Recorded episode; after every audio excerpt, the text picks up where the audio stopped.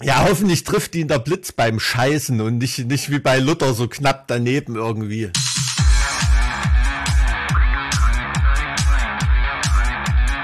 Zart wie Kruppstahl. Mit Mike und Alex.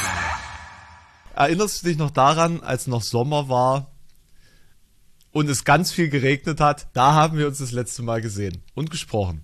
Echt, jetzt ist Herbst und es regnet ganz viel, gell? Hm.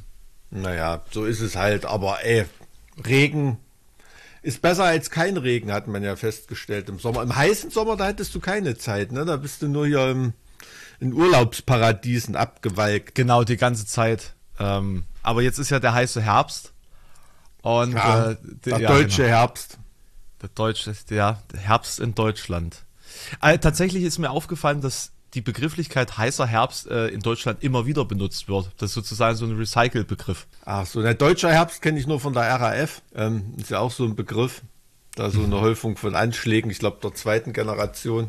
Mhm. Ja, ist auch so ein Begriff. Ähm, Habe ich immer so, ähm, glaube, wenn ich meine Punkband gründen würde, das wäre ein ganz cooler Name. Also nicht, weil ich jetzt die RAF äh, so toll finde, aber äh, ich glaube, so Deutscher Herbst ist eigentlich ein. Schweineherbst gibt es auch ein cooles Album von Slime. Schweineherbst, was bedeutet das? Hm, ich glaube, da spielen die eher so ein bisschen drauf an, äh, naja, äh, so auf die Vergangenheitsbewältigung im Dritten Reich und sowas. Äh, glaube, darum geht es bei der Platte. Also aber, nehmen die das nehmen die den deutschen Herbst und ersetzen Deutsch durch Schwein quasi einfach oder? Kann sein ja so Schweinefresserland. Ich weiß ja nicht so so so ungefähr. Äh, das, das, weiß ich nicht äh, müsste man mal die Slime Jungs irgendwie fragen. Ist aber eine super Platte kann ich wirklich nur jedem empfehlen. Kommen im Deutschpunk sowieso direkt nach Schleimkeim äh, Slime. Irgendwie muss es da immer mit Schleim zu tun haben. Ich habe hab keine Ahnung. Aber die Deutschen haben es nun mal mit dem Herbst. Ne? Ist ja dann auch bald November, der Schicksalsmonat der, De der Deutschen. Mal schauen, was da am 9. November wieder passieren wird. Äh, Habe ich mich gestern gefragt, warum wurde die Wiedervereinigung eigentlich nicht am 9. November gemacht? Warum dieser 3. Oktober? Mhm. Ist das mhm. irgendein Datum? Ich habe jetzt nicht gegoogelt oder so, aber jetzt so, wenn ich so in meinem Gehirnkrame nach geschichtlichen Ereignissen 3. Oktober, ist das deutschlandmäßig irgendwie ein... Also weil für mich ist der deutsche Tag der Geschichte ist der 9. November. Ne, Mauerfall, äh, Novemberrevolution, klar, auch äh, Hitlerputsch, äh, die äh, Progrome war ja nicht nur schön äh, in der deutschen Geschichte, der 9. November, aber warum der 3. Oktober? Also das müssen wir jetzt einfach mal uns anschauen. Also das ist eine, eine so gute Steilvorlage. Also 382 hat der oströmische Kaiser Theodosius den Vertrag mit den über die Donau geflüchteten Goten geschlossen. Ach der, ja, das, das war mir völlig klar, dass du jetzt ankommst mit hier äh, äh, Ruprecht der Buckliche hat 1262 die die Bulle zum Schweinehandel von, von Erfurt unterzeichnet oder ja, oder, ja, oder im, acht, im 80-jährigen Krieg gelingt es den Geusen, die, ich habe keine Ahnung wer und wo das ist, ähm, gelingt es den Geusen, die seit dem 25. Mai von den Spaniern belagerte Stadt Leiden durch Fluten der umliegenden Polder zu befreien. Mhm. Was für eine Geschichte. hm, hm. hm. Aber mit Deutschland finde ich jetzt gar nicht. Gar Der Erfurter Latrinensturz war auch nicht am 3. Oktober, ne? Nee. nee. Gemäß der, gemäß der Vereinbarung im Prager Frieden annektiert Preußen das im Deutschen Krieg besetzte Königreich Hannover. Mhm. Mhm. Mhm. Mhm. Naja, ist ja immerhin ne, mit dem englischen Königshaus verbandelt, die Gegend ist jetzt nicht so unbedeutend.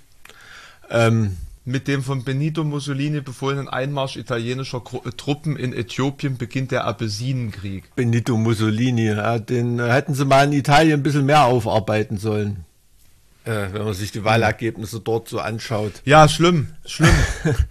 schlimm. Äh, Wobei, ich muss, ich muss, ich muss ganz ehrlich gestehen, ähm, kanntest du die Person vorher schon? Hast du dich damit äh, schon mal auseinandergesetzt? Die Dame? Ich, die da, hm. Nee, nee. Also, ich, ich auch also vom Namen, den Namen oder? hat man schon mal gehört irgendwie oder gelesen, aber ähm, war mir kein Begriff. Nee, also auch nicht, dass die im Begriff ist, die Wahl da äh, sozusagen zu gewinnen oder so. War mir jetzt vor der Vorwahlberichterstattung nicht bewusst, muss ich ehrlich sagen. Aber wie viel Nachkriegsregierung hatte Italien bis jetzt? 60 oder alle alle 13 Monate eine, glaube ich. Ja, ja, oder 70 oder irgend sowas. Also ist äh, jetzt auch nicht so leicht, da den Überblick zu bewahren. Ne? Also da ist ja so eine Kontinuität in anderen Institutionen wie Mario Draghi oder so ist da ja schon eine Wohltat im italienischen Zusammenhang. Aber also nochmal, um darauf zurückzukommen, 3. Oktober drängt sich jetzt nichts auf, warum das da unbedingt die deutsche Wiedervereinigung oder der Beitritt der DDR zum Geltungsbereich des Grundgesetzes der Bundesrepublik Deutschland sein sollte. Hm. Es ist wirklich kein Tag, wo irgendwas Deutsches passiert wäre. Schon komisch, also, ne? Also, dass man da nicht den, den 9. November genommen hat. Hm. Also, es ist, eine, es ist eine berechtigte Frage, eine interessante Frage auch. Aber vielleicht sind auch Menschen in der äh, aktuellen Politik damals nicht so wie Wladimir Putin darauf bedacht gewesen, äh, Daten mit irgendwelchen besonderen Symbolen aufzuladen. Hm, hm, hm. Kann ja auch sein, dass das in einem demokratischen Politikverständnis und Prozess vielleicht einfach nicht so gehandhabt Kann wird. schon sein. Also es ist auch, na gut, bei, bei der Wiedervereinigung selber jetzt denke ich nicht, aber das war damals natürlich auch eine Zeit, da kam es schon auch immer auf ein paar Wochen an in politischen Prozessen und hm. so, ne? Ich, ich denke also, nämlich auch, ähm, ich glaube, da wird einfach dass da Gas bestimmte gegeben. Sachen irgendwie gekippt werden oder so oder ähm, weiß, weiß weiß man nicht. Also kann schon sein, dass man es so eilig hatte wie möglich, ne? Man wusste ja auch nicht, wie lange Russland noch am Arsch ist und zu allem Ja und Abend sagt äh, und die Franzosen und äh, Engländer haben da eh so ein bisschen schief drauf geschielt. Hm. Ähm, es war damals, glaube ich, ja, äh, also das muss man natürlich Helmut Kohl als Historiker, das hat dann natürlich überblickt, dass das ein, ein sehr, sehr kleines Zeitfenster ist, ne, in dem da die Weltkonstellation sowas überhaupt mal ermöglicht mhm. wieder. Also. Aber Mike, da muss ich, da muss ich jetzt die Karte ziehen. Ich war nicht dabei. Also wenn das jemand wissen kann, dann doch du in diesem Tandem hier. Also ganz ehrlich, meine Erinnerung von der deutschen Wiedervereinigung ist in dem kleinen Drecknest, in dem wir da gefeiert haben, haben vom 2. zum 3. Oktober in dem Dorfsaal, in dem da gefeiert wurde, hunderte Leute Heil Hitler gebrüllt um 24 Uhr. Das ist kein Scheiß. Oh weh. Oh das ist weh. kein Scheiß, so war ich hier sitze, das weiß ich noch bis heute. So war die Jugend. Und es hat sich nichts verändert. So war die Jugendkultur im Osten. Also ich weiß nicht, vielleicht hunderte Leute, vielleicht waren es hundert oder so. Ich will da jetzt nicht übertreiben, aber das habe ich wirklich als Bild äh, hat sich mir mir eingebrannt. Ja. Also natürlich mhm. wusste man da so im Bekanntenkreis äh, sortiert, wer da stramm rechts ist und wer nicht oder so, aber wie viel und äh, Leute das da auf einmal waren und äh, da in dieser bierseligen Stimmung, äh, das hat mich da schon geschockt. Also selbst mit äh, 12, 13 Jahren. Also war das ein so ein in, in Ostdeutschland ein Nationalismus auch, der das gefördert hat, dass man diese Wiedervereinigung wollte? Nee, also ich glaube nicht, dass das jetzt ähm, die deutschen Werte irgendwie da von einem, von einem Wartburgfest oder irgendwelche burschenschaftlichen Ideale da vaterlandsmäßig vorangetragen wurden. Das ist einfach der Neonazismus, der sich da acht, ab 88, 89, 90 da breit gemacht hat in Ostdeutschland und ähm, da hat man das dann eben einfach gefeiert. Das war dann eher wieder so ein so, so Deutschtümelei, aber nicht im historischen mhm. Sinne irgendwie. Ne? Also das so ich war übrigens ich vorgestern äh, äh, äh, an der Wartburg, nicht auf der Wartburg, an der Wartburg. Bist du nicht hochgekommen die, oder warum war? Nee, ich bin durch die Drachenschlucht ah, gewandert. Schön, schön. Bei dem Wetter ein bisschen feucht vielleicht, ne? Nee, wir haben es ganz gut abgepasst. Ah. War, war schön, also quasi so Drachenschlucht und dann Landgrafenschlucht und dann wieder zurück. Ach, okay, seid ihr nicht oben über den Rennsteig. Äh, wunderschöne Wanderung, kann ich nur jedem empfehlen, besonders im Sommer bei 40 Grad oder so ist es echt ein Geheimtipp. Also da ist es immer noch schön kühl dort. Ähm, ja, eine richtige Klamm, durch die man da Ja, durch und ähm, ja, aber hat man auch einen schönen Wartburgblick dann, ne, wenn man dann den Berg mhm. ein bisschen hochgestümpelt ist. Ähm, coole Sache. Ja, äh, wir war ja auch in, in Erfurt äh, große Veranstaltung ähm, zum Fest der Wiedervereinigung oder der deutschen Einheit. Deswegen hast du in Thüringen fast kein einziges Hotelzimmer mehr gekriegt. Das war 96 Prozent Auslastung. Es gab wirklich, also kein Witz. Okay. Es gab Säcke im Stroh hast du noch bekommen. Aber ich dachte mir, ich sehe schon aus wie Jesus, ich muss jetzt nicht noch, muss es nicht noch nachmachen. So. Musstest dich nicht ähm. in die ähm. Krippe legen, ne? In die Futterkrippe. Ja, äh, äh, Thüringen hat ja Vorsitz im, im Bundesrat gerade, deswegen, ähm, das richtet immer jedes Land aus, die Feierlichkeiten, die ja gerade im Bundesrat, die ähm, Aha, den Vorsitz hat. Ähm, fragte aha. mich meine Frau auch gestern, hä, warum in, in Thüringen oder so, habe ich gesagt, Baby, das kann dir keiner beantworten, außer du bist vielleicht zufällig mit einem Staatsrechtler verheiratet. äh. Feier ich schon, wenn du das so gesagt hast. Ja, also kannst du ungefähr vorstellen, wie sie geguckt hat. Also war so, naja, komm, verpi also der verpisst dich Blick. Der verpisst ja, dich Blick. Ja. Aber ja, und da war in, in, in äh, einiges los in Erfurt. Ähm, aber das war mir ein bisschen zu viel und war jetzt auch nicht so das Veranstaltungsspektrum für äh, zwei- bis fünfjährige Kinder. Ne? Also, hm. dass ich da irgendwie äh, hin, hinömmel am Feiertag und aber das hatte nichts mit der deutschen Wiedervereinigung zu tun, äh, dass du da in der Nähe der Wartburg rumgeschlichen bist, um da den Hauch der Geschichte aufzunehmen.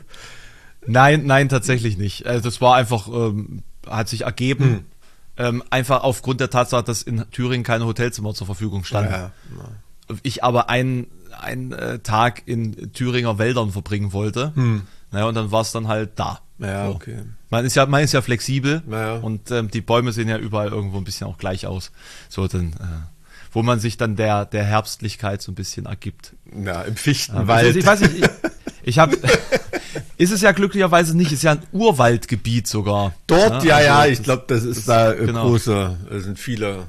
Ja. Eine Totalreservation. Na, das ist, glaube ich, nur der Hainich so richtig in, in Thüringen. Also richtiger Urwald, der Nationalpark Hainich. Also es ist wirklich so Na, also Laubmischwald. Um die, um, um die Wartburg drumherum ist auch eine Totalreservation. Ja, kann, kann sein, ja, das das Also das, das wächst auch ganz, das wächst auch ganz gut zu. Ja, ja, also deswegen, ähm, da sollten ja auch immer mal ein paar Windräder in die Nähe hin in irgendwelche Sichtachsen oder so. Da ist immer ganz schönes Gehaue dort um die Wartburg rum. Und wie ist das Demonstrationsgeschehen in Erfurt gewesen? Äh, na gut, das war relativ freiger. Ich glaube, in Gera war, war richtig, äh, äh, richtig was los. Also hier mit äh, Bernd Höcke und hast du nicht gesehen? Ich glaube, hat sogar die Polizei, weil, weil Veranstalterangaben sind da ja immer so ein bisschen Wunschkonzert, ne? Aber ich glaube, mhm. die Polizei hat davon über 10.000 Teilnehmern gesprochen, ne? Wow, okay, krass. Ja. Weil in Halle war nicht so. Hm, hm. Also da ist man anderes gewöhnt gewesen von den ganzen Infektionsschutzmaßnahmen Gegnern, ne? Und hm. es waren natürlich dieselben, die unterwegs waren. Ich habe mir das ja angeguckt. Mhm. Ähm, aber es war verhalten. Es war ja Feiertag, da mhm. hat man Besseres zu tun, als zu demonstrieren. Da ist der, der deutsche Revolutionär ja Pragmatiker. Ja, wie gesagt, wegen schlechten, schlechter Witterung fand die deutsche Revolution in der Musik statt. ähm, das war noch einer der treffendsten Sprüche. Ähm, ja, aber Gera muss es äh, ganz schön, also nicht gescherbelt haben oder irgendwie, aber ähm, da war wohl ordentlicher, ordentlicher Auflauf. Ne? Also ich wusste gar nicht, dass in Gera noch 10.000 Menschen leben. Und jeder hat zwei Villen aus der Gründerzeit. ja, gibt es tatsächlich wirklich wunderschöne Häuser dort. Ne? Also ähm, nur, nur schade, dass man dann mit dem... Äh, ich will jetzt Gera nicht total schlecht machen, um Gottes Willen. Da wohnen auch ein Haufen coole Leute, die ich kenne. Ähm, aber in manchen Ecken hat man schon nicht so richtig Lust. Ne? Wenn man tagsüber nee, mal also durch die Stadt läuft, also außer Physiotherapie-Termine und äh, Apotheken. Und mobile Altenpflegen, die da hin und her ja. äh, fahren, ist da relativ wenig. Ja. Und das Otto Dix Museum. Ja. Hm. Unsere T-Shirt-Druckerei. Grüße an Under Pressure an dieser Stelle. ähm, Otto Dix habe ich mir neulich, war neulich im, äh, äh in der neuen Nationalgalerie. Da habe ich mal wieder Otto Dix gesehen, auch schon Weichen her. Mhm. Ähm, fährt man als Thüringer dahin, um sich Lionel Feininger und Otto Dix anzugucken. Aber ja, war, war, war so ganz, äh, war so ganz in Ordnung. Aber wenn du Feininger sehen willst, dann kannst du auch nach Halle kommen. Was denn da Feininger? Im Na, in der Moritzburg. Ach so. Okay. Außerdem muss man ja auch sagen, dass Feininger seine bedeutendsten Werke ja in Halle verbrochen hat. Also ganz ehrlich, ich habe im Museum of Modern Art und so weiter noch nichts von Halle gesehen. Da hängt Gelmeroda 2 äh, und, und solche, äh, solche, äh, die er die Dörfer im Weimarer Land, die er da gemalt hat. Ähm, aber ich bin jetzt nicht der totale also Feininger-Experte. Ich weiß also wenn du, wenn du beispielsweise im Kunstbuch Feininger siehst, dann ist immer der Blick auf die Marktkirche von Halle. Das ist immer so das Ex Exemplar. Mhm.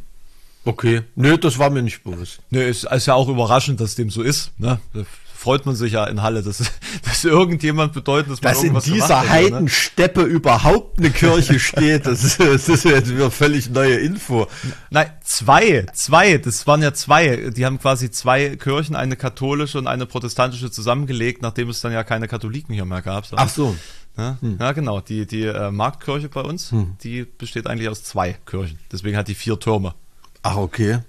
Hm. Ja. Na gut, das war ja dann natürlich interessant für ihn, ja. Hm. Aber äh, äh, tolle ja. Gemälde, also selbst wenn ich auf, wie soll ich sagen, so ähm, angebauhausten Kubismus steht ja. oder so, ähm, das ist trotzdem tolle Bilder.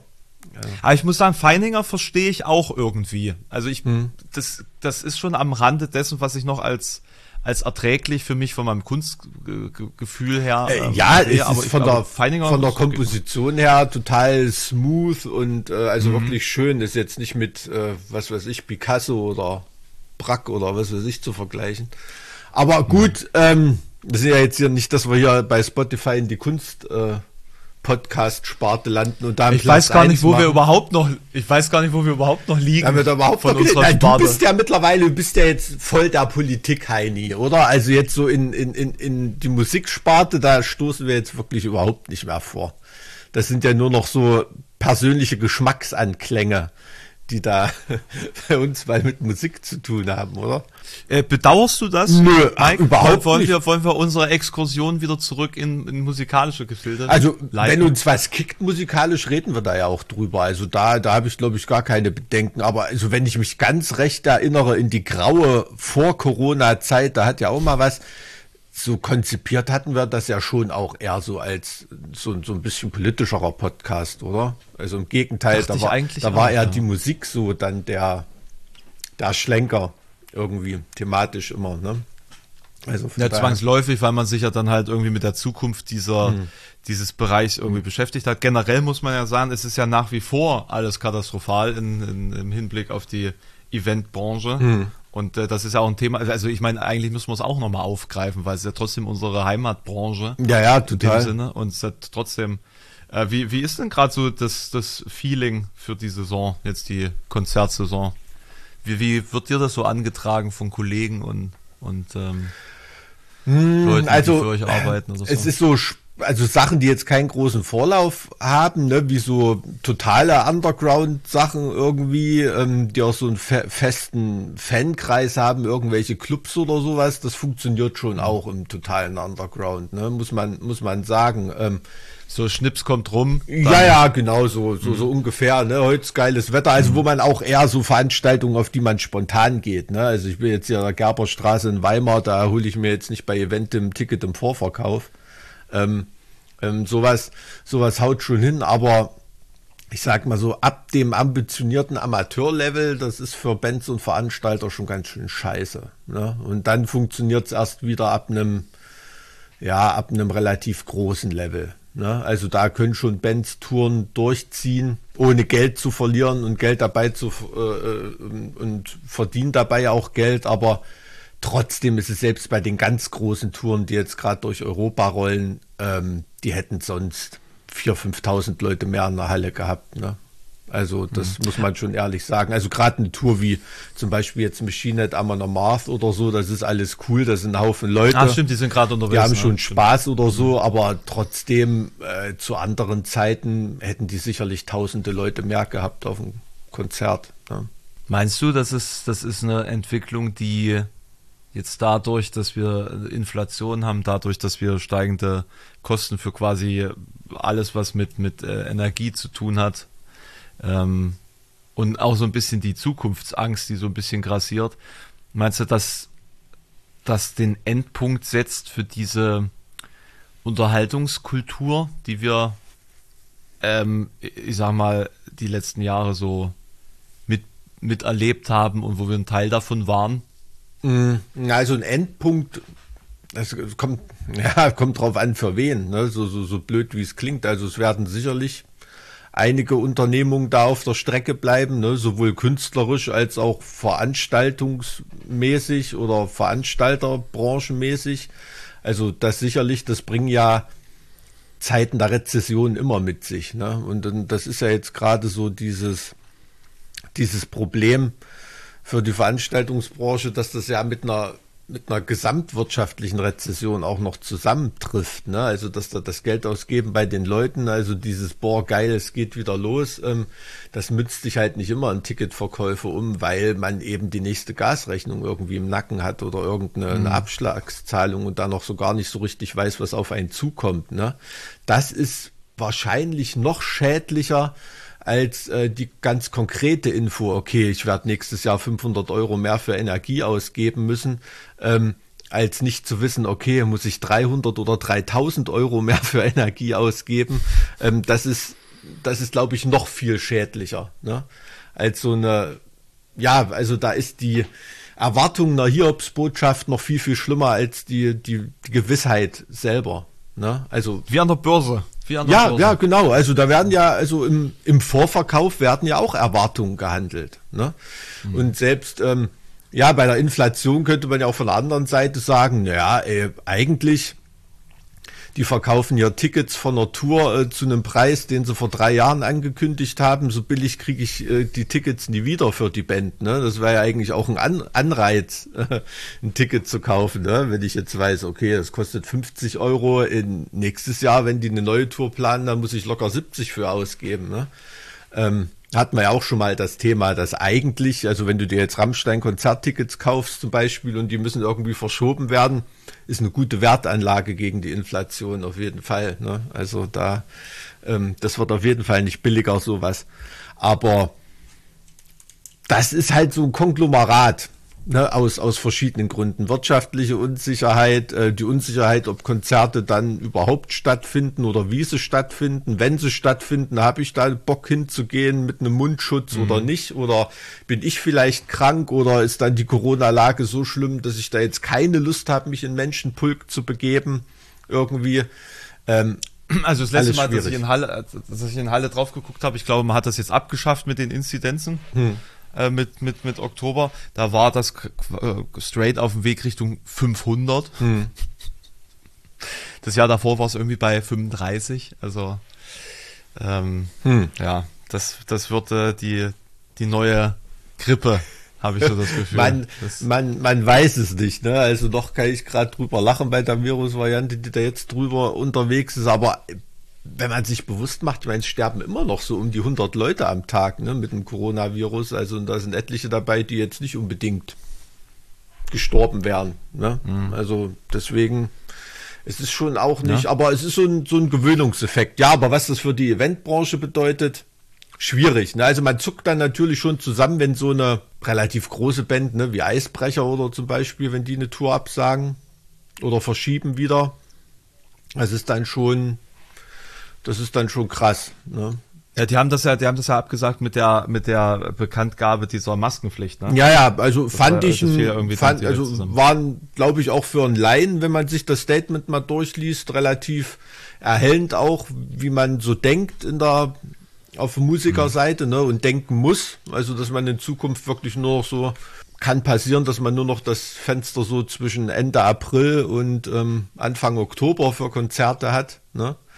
Ähm, Worst Case könnte das natürlich sein. Ähm, klar, äh, was für andere Motive da noch dahinter stehen. Ich weiß nicht, ob die jetzt eine voll ausverkaufte Tour äh, abgesagt hätten, ist auch fraglich, ne? weiß ich nicht. Aber na, es ist ja, äh, ihr, ihr Schlagzeuger ist wohl, glaube ich, auch ähm, hm. gesundheitlich ein bisschen vorbelastet. So. Kann, ja, äh, kann sein. Also ich, ich kenne die Jungs eigentlich nicht so, dass sie da, also die würden auch Tacheles reden, ne, wenn es jetzt wegen beschissener Ticketverkäufe wäre oder Fall. so. Ähm, ich glaube auch nicht, dass das ein Thema ist bei So, so, so kenne ich die, die eigentlich, ja. ne? Aber es gibt natürlich auch einen Haufen Bands, die dann äh, irgendwelche anderen Gründe vorschieben, weil es natürlich, und das verstehe ich auch voll, ähm, das ist natürlich auch komplett die Hosen runterlassen und kein Ruhmesblatt, wenn man sagt, ey, scheiße, die, die Vorverkäufe sind so mies. Unsere Band ist jetzt mhm. scheinbar gerade nicht so angesagt, dass die Leute trotzdem Tickets kaufen. Wir müssen die Tour irgendwie absagen. Ne? Verstehe ich auch voll, wenn man da andere Gründe vorschiebt. Also, ja. Ja, also trotz allem sind ja die Vorverkäufe schlechter. Also egal wie beliebt du bist, du verkaufst trotzdem weniger. Ja, ja, natürlich. Das trifft ja, trifft ja alle so. Und das, das ist ja das Ding, was, was man sich dann irgendwie bewusst machen muss, dass es nicht an einem selbst gerade in dem Moment liegt, sondern eben an der, an der Gesamtsituation. Ähm, und und äh, ich glaube, da, da gibt's viele, die auch damit zu kämpfen haben, da ihre eigene ähm, ihr eigenes Standing irgendwie zu verstehen hm, hm. In, der, in der Situation. Hm. Also ich meine, ich bin jetzt ja beim, beim Sternklang, bin ja auch an, an, an dem Punkt, dass ich ja letztes Jahr nun echt einiges draufgezahlt mhm. habe, also viel. Ähm, und das jetzt aber weiter durchziehen werde. Aber wir müssen natürlich auch dieses Jahr dann gucken, wie wir das dann irgendwie mhm. gestemmt bekommen. Mhm. Ja, äh, weil, weil nochmal so ein, so ein Minus, das kann ich mir jetzt nicht erlauben. Ja, ja, ja natürlich. Da, da muss man es quasi so ein bisschen die Erwartungen und den, den eigenen Rahmen, in dem man handelt, irgendwie auf die neue Normalität dann anpassen. Ne? Und wenn das jetzt ist, wie du meintest mit der Rezession, dass es dann halt einfach so eine gesund schrumm, also Gesundschrumpfung ist es ja nicht eine Schrumpfung dann einfach stattfindet, die im äh, die, die dann halt in einem spürbaren Prozentrahmen dann auch liegt, mhm. so, dass man sich da einpendelt, dann kann man damit ja auch arbeiten. Nur der Rückfall ist dann halt dieser. Da, dieser das ist ja genau das, was ich meinte. Ne? Wenn man Gewissheit über ja. Faktoren hat, kann man sich darauf einstellen. Ne? Ähm, mhm. Aber wenn es die Gewissheit eben nicht gibt, das ist das Schlimmste, was es gibt. Ne? Dieses, mhm. dieses nicht, äh, nicht berechnen können, weil das treibt einen ins Risiko und nicht kalkulierbares Risiko. Das ist, glaube ich, das Schlimmste für, für Unternehmen, ähm, was es gibt. Klar.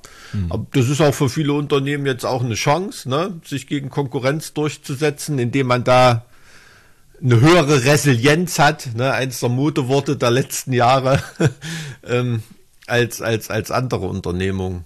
Absolut. Und zu allem und gefasst wird dieses Riesenstück Scheiße natürlich noch äh, in, in, in eine Gesamtweltlage politischerseits, äh, die natürlich auch keine gute Laune macht. Ne? Also von daher hm, ist schwierig. Also auch, auch für Bands schwierig. Ne? Also, es ist halt, also das Weltgeschehen ist irgendwie so am Trudeln. Ne? Es ist alles so stabil gewesen bis 2019, also relativ für uns gefühlt stabil. Mhm. Und jetzt ähm, kann man sich gar nicht vorstellen, dass man wieder in so, in so eine, so eine ähm, ausgeglichene Lage zurückschwingt. Nach dem, mhm. was, was jetzt äh, an, in Europa jetzt eine neue Normalität geworden ist, an die wir uns auch gewöhnen müssen, meines Erachtens. Also ähm, wenn ich wenn ich da schon wieder so eine Schlagzeile lese wie Atomzug auf dem Weg nach äh, in, in die Ukraine und warst du ja bei Bild.de oder was? Nee, nee, das. Das ist ein Atomzug. Ich dachte ja, immer, das sind genau. Elektroloks. Genau. Es klingt so nach atombetriebener Superlok. Ähm, es wohl tatsächlich einfach ein, eine Einsatzgruppe für Atomwaffen in einem Zug. Äh, warte, ich muss direkt mal gucken, wo ich das gelesen habe. Ich glaube, es war die Zeit sogar, die das geschrieben hat. Nee, die Berliner Zeitung hatte das geschrieben. Na gut, das ist ja jetzt. Hm. die sind ja jetzt nicht frei von dem Verdacht, ein bisschen reißerisch zu formulieren, aber ich will das auch überhaupt nicht irgendwie verharmlosen.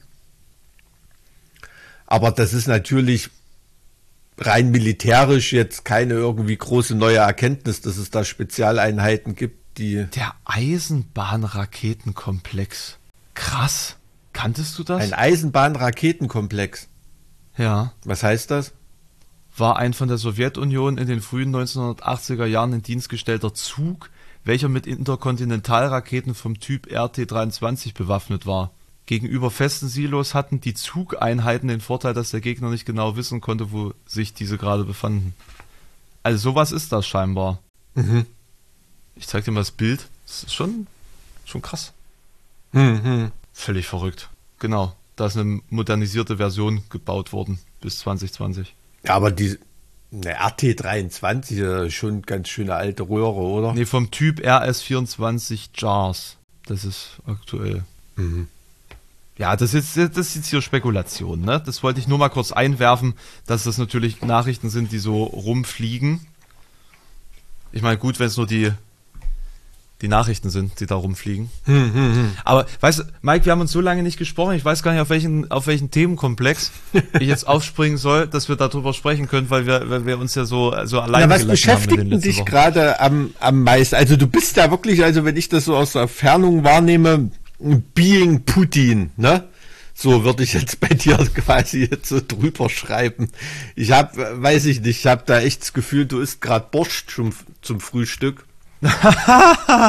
so, so, so ungefähr, um das mal so klischeehaft zu formulieren. Ähm, zumindest habe ich den Eindruck, du weißt gerade mehr, wie der tickt als ich. Äh, deshalb würde ich da kann man ein bisschen, bisschen drüber erfahren, äh, was, was geht mit dem. Ich glaube, niemand weiß, wie der tickt. Hm.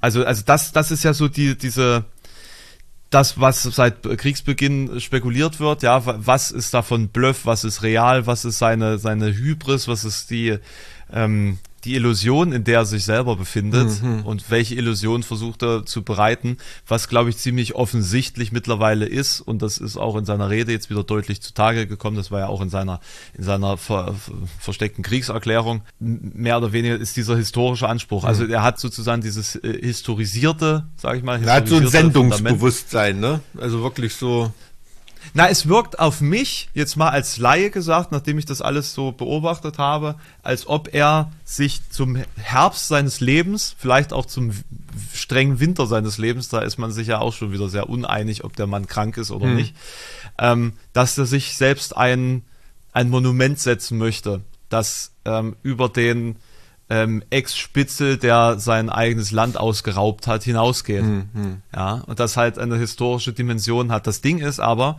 dass die, äh, die Schritte, die er vorbereitet hat, um eben jetzt da zu sein, wo er ist, ja schon seit, weiß ich nicht, zwei Jahrzehnten, einem Jahrzehnt am Laufen sind. Mhm. Ja, also seit, seit mindestens zehn Jahren äh, arbeitet der Propagandaapparat darauf hin, eben diese, dieses Imperial, diesen imperialistischen Duktus den Leuten auch einzuimpfen. Der hat äh, seine eigenen ähm, militärischen Programme für, für Kinder und Jugendliche quasi entwickelt. Ähm, der, also die, die ganze ideologische Verarbeitung des, des Hasses gegen den Westen, die läuft ja auch schon seit Jahren. Und ähm, ich denke, ihm, ihm war nicht bewusst, dass er nicht in der Lage ist, da ein Momentum zu entwickeln. Also ich glaube, ihm fehlt das Momentum, von dem er jetzt seit Jahren gehofft hat, dass er es entwickeln mhm. könnte, mhm. mit dem, was er da, da aufgebaut hat. Und ähm, ein, ein Fall, der, ähm, den viele Analysten so sehen, ist, dass er von der schieren, von dem schieren Ausmaß der Korruption in der russischen Armee überrascht ist. Mhm. Ähm, da gab es ja umfassende Modernisierungsprogramme die aber scheinbar so mit Korruption unterwandert waren, dass da einfach wenig passiert ist. Und wenn man sich jetzt die, die, den Trainingszustand, den Ausrüstungszustand der Truppen anschaut, dann ist das genau das, was das widerspiegelt, ne? dass die Befehlsketten äh, nicht funktionieren, dass das ganze, dass die ganze Art der Führung ähm, nicht nicht modern ist. Ich glaube, das ist auch einer der Punkte, warum ähm, warum man in der Ukraine scheitert, weil man eben auf einen viel mobileren ähm, Gegner trifft, der eben in, in westlicher äh, Kriegsführung und in mhm. Partisanentaktiken ausgebildet ist. Ähm, und man da eben mit dem Anspruch einer mächtigen Landschlacht irgendwie da in den Krieg gezogen ist. Weil am Ende des Tages ist halt auch die Frage, wieso zieht man äh, mit 150.000 Mann äh, Richtung einer Stadt, wenn man eigentlich das Ziel hat, die, die Führung loszuwerden. Mhm. Ne? Also man, unter, man unterwandert den kompletten Staatsapparat was ja auch viele, viele Jahre in Anspruch genommen hat. Aber trotzdem sind die wiederum, die dann Informanten da sind oder Leute, die quasi an Kipppunkten postiert sind, die dann äh, schlicht und ergreifend die Verteidigung des äh, Landes durchführen hätten sollen, haben dann einfach das Geld genommen und gesagt, tschüss. so, also, es ist also Korruption auf so vielen Ebenen, eine, eine falsche Vorstellung davon, wie man den Feind ähm, quasi äh, ähm, niederringt das historische Sendungsbewusstsein, der Wille, irgendwie ein, eine Legacy zu haben.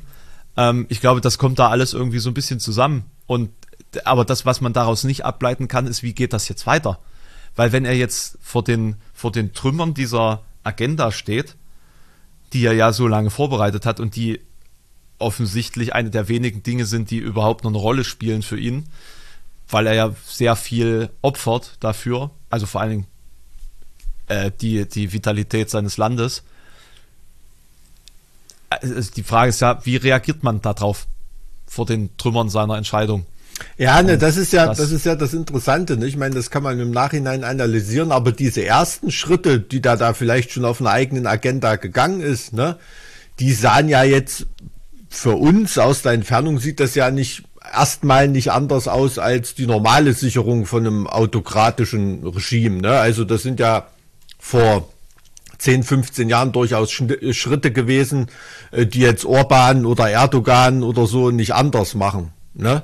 Also, dass das aber nur die ersten Stufen auf einer, auf einer Eska vorgeschriebenen Eskalationsleiter waren oder so, das, das, das ist ja das Krasse, finde ich. Ne? Es ist ja faszinierend, dass der ja jahrelang wirklich gut Schach gespielt hat mhm. gegen, gegen den Westen. Ne? Also wirklich Absolut. so smart, dass man den Absolut, auch mit ja. der Krim, mit der Krim hat durchgehen lassen, dass, dass selbst äh, Schwarz-Rot sich weiter hat abhängig machen lassen von den Gaslieferungen, obwohl das alles drumherum passiert ist. Also und das ist, also wie so, gesagt, die Krim ist für mich nach wie vor ähm, echt der Elefant im Raum, ne? über den niemand spricht. Also ich meine, da mhm. muss man doch auch mal Tacheles reden. Also ich habe das noch nirgendwo gelesen oder so, aber es ist doch auch, also für mich zumindest offensichtlich, dass die USA, der Westen, die komplette NATO, dass die Zelensky auch nicht über den Weg trauen. Ich meine, warum liefern die dem keine hochmodernen Kampfpanzer und so weiter? Weil die Angst haben, dass wenn er einen Donbass überrollt hat, dass es dann gegen die Krim geht. Ne? Da will die Krim, ja, da will ja. die Krim genauso befreien und dann pfeifst du den nicht mehr zurück. Ne? Ja. Dann pfeifst du den nicht mehr zurück und das ist das, worüber, also habe ich weniger Analysten oder überhaupt noch keinen äh, drüber reden gehört, aber ich denke, dem Zelensky wird auch nicht vertraut, weil die Angst haben, dass der die Rückeroberung der Krim, Krim im wahrsten Sinne des Wortes in Angriff nehmen wird, wenn er entsprechendes Waffenmaterial hat. Und die Eskalationsstufe, die will im Westen natürlich überhaupt keiner haben. Ne? Und, und deshalb ist, wird da immer so drumrum getänzelt. Äh, hm. ne? Also ich finde das, ich finde das interessant, weil ich bin eigentlich fest davon ausgegangen, dass das sowieso schon auf der Agenda steht, egal was sie für, für Material jetzt haben. Für Zelensky ähm, ja, aber es ist rein, sag ich mal, mili militärtaktisch und von Kapazitäten her oder so, ähm, ist das natürlich ein Unterschied, ne? ob du da äh, mit dem Material oder dem Material los, losmarschierst. Ne? Ich hatte jetzt eher, ich hatte jetzt eher gedacht, dass es um, um andere Gebietsgewinne geht außerhalb der Krim dass man, dass man Russland nicht noch weiter zurückdrängt in eigenes Territorium. Nee, das, das denke ich nicht. Also mhm. ich denke, es geht wirklich um die Krim. Das ist für mich der Elefant, der da im Raum steht und da hat im Westen mhm. keiner Interesse dran, dass, ja, wie soll man sagen, ähm, ja schon ein Stück weit verfestigteres aus russischer Sicht Staatsgebiet äh, dort angegriffen wird. Ne? Und ähm, ich denke, es ist auch für Putin in seiner Sichtweise ein Unterschied, ob da irgend so ein Marionettenheini äh, im Donbass ähm, nochmal wegge weggemetert wird oder, oder ob da mhm. wirklich die Krim zurückerobert wird. Ne? Ich finde das interessant, dass die Annexion dieser Gebiete im Donbass nicht stattfand. Also Warum hat man das nicht erst gemacht, ein paar Jahre gewartet und dann einen Angriff gestartet, anstatt jetzt quasi zwei Schritte gleichzeitig zu machen, die hm, na, also, äh, also warum nicht die Verfestigung zuerst? Hm. Mit der er vermutlich sogar durchgekommen wäre. Wahrscheinlich schon. Also hätte, also ja. jetzt rein auf der staatsrechtlichen Ebene, also es wäre auf diplomatischem Parkett geblieben. Absolut. Hm. Ne? Also das, das, das, das gebe ich dir recht. Aber ja, also das ist, glaube ich, mit dem Scheitern dieses Initialplanes von ihm äh, begründet. Ne? Das ist, also ich denke nicht, dass da jetzt jemand nach einem Plan operiert, noch äh, bei Putin. Und wie schätzt du das ein? Kommt es noch so sehr drauf an, wie Putin tickt? Hat er diese Machtfülle?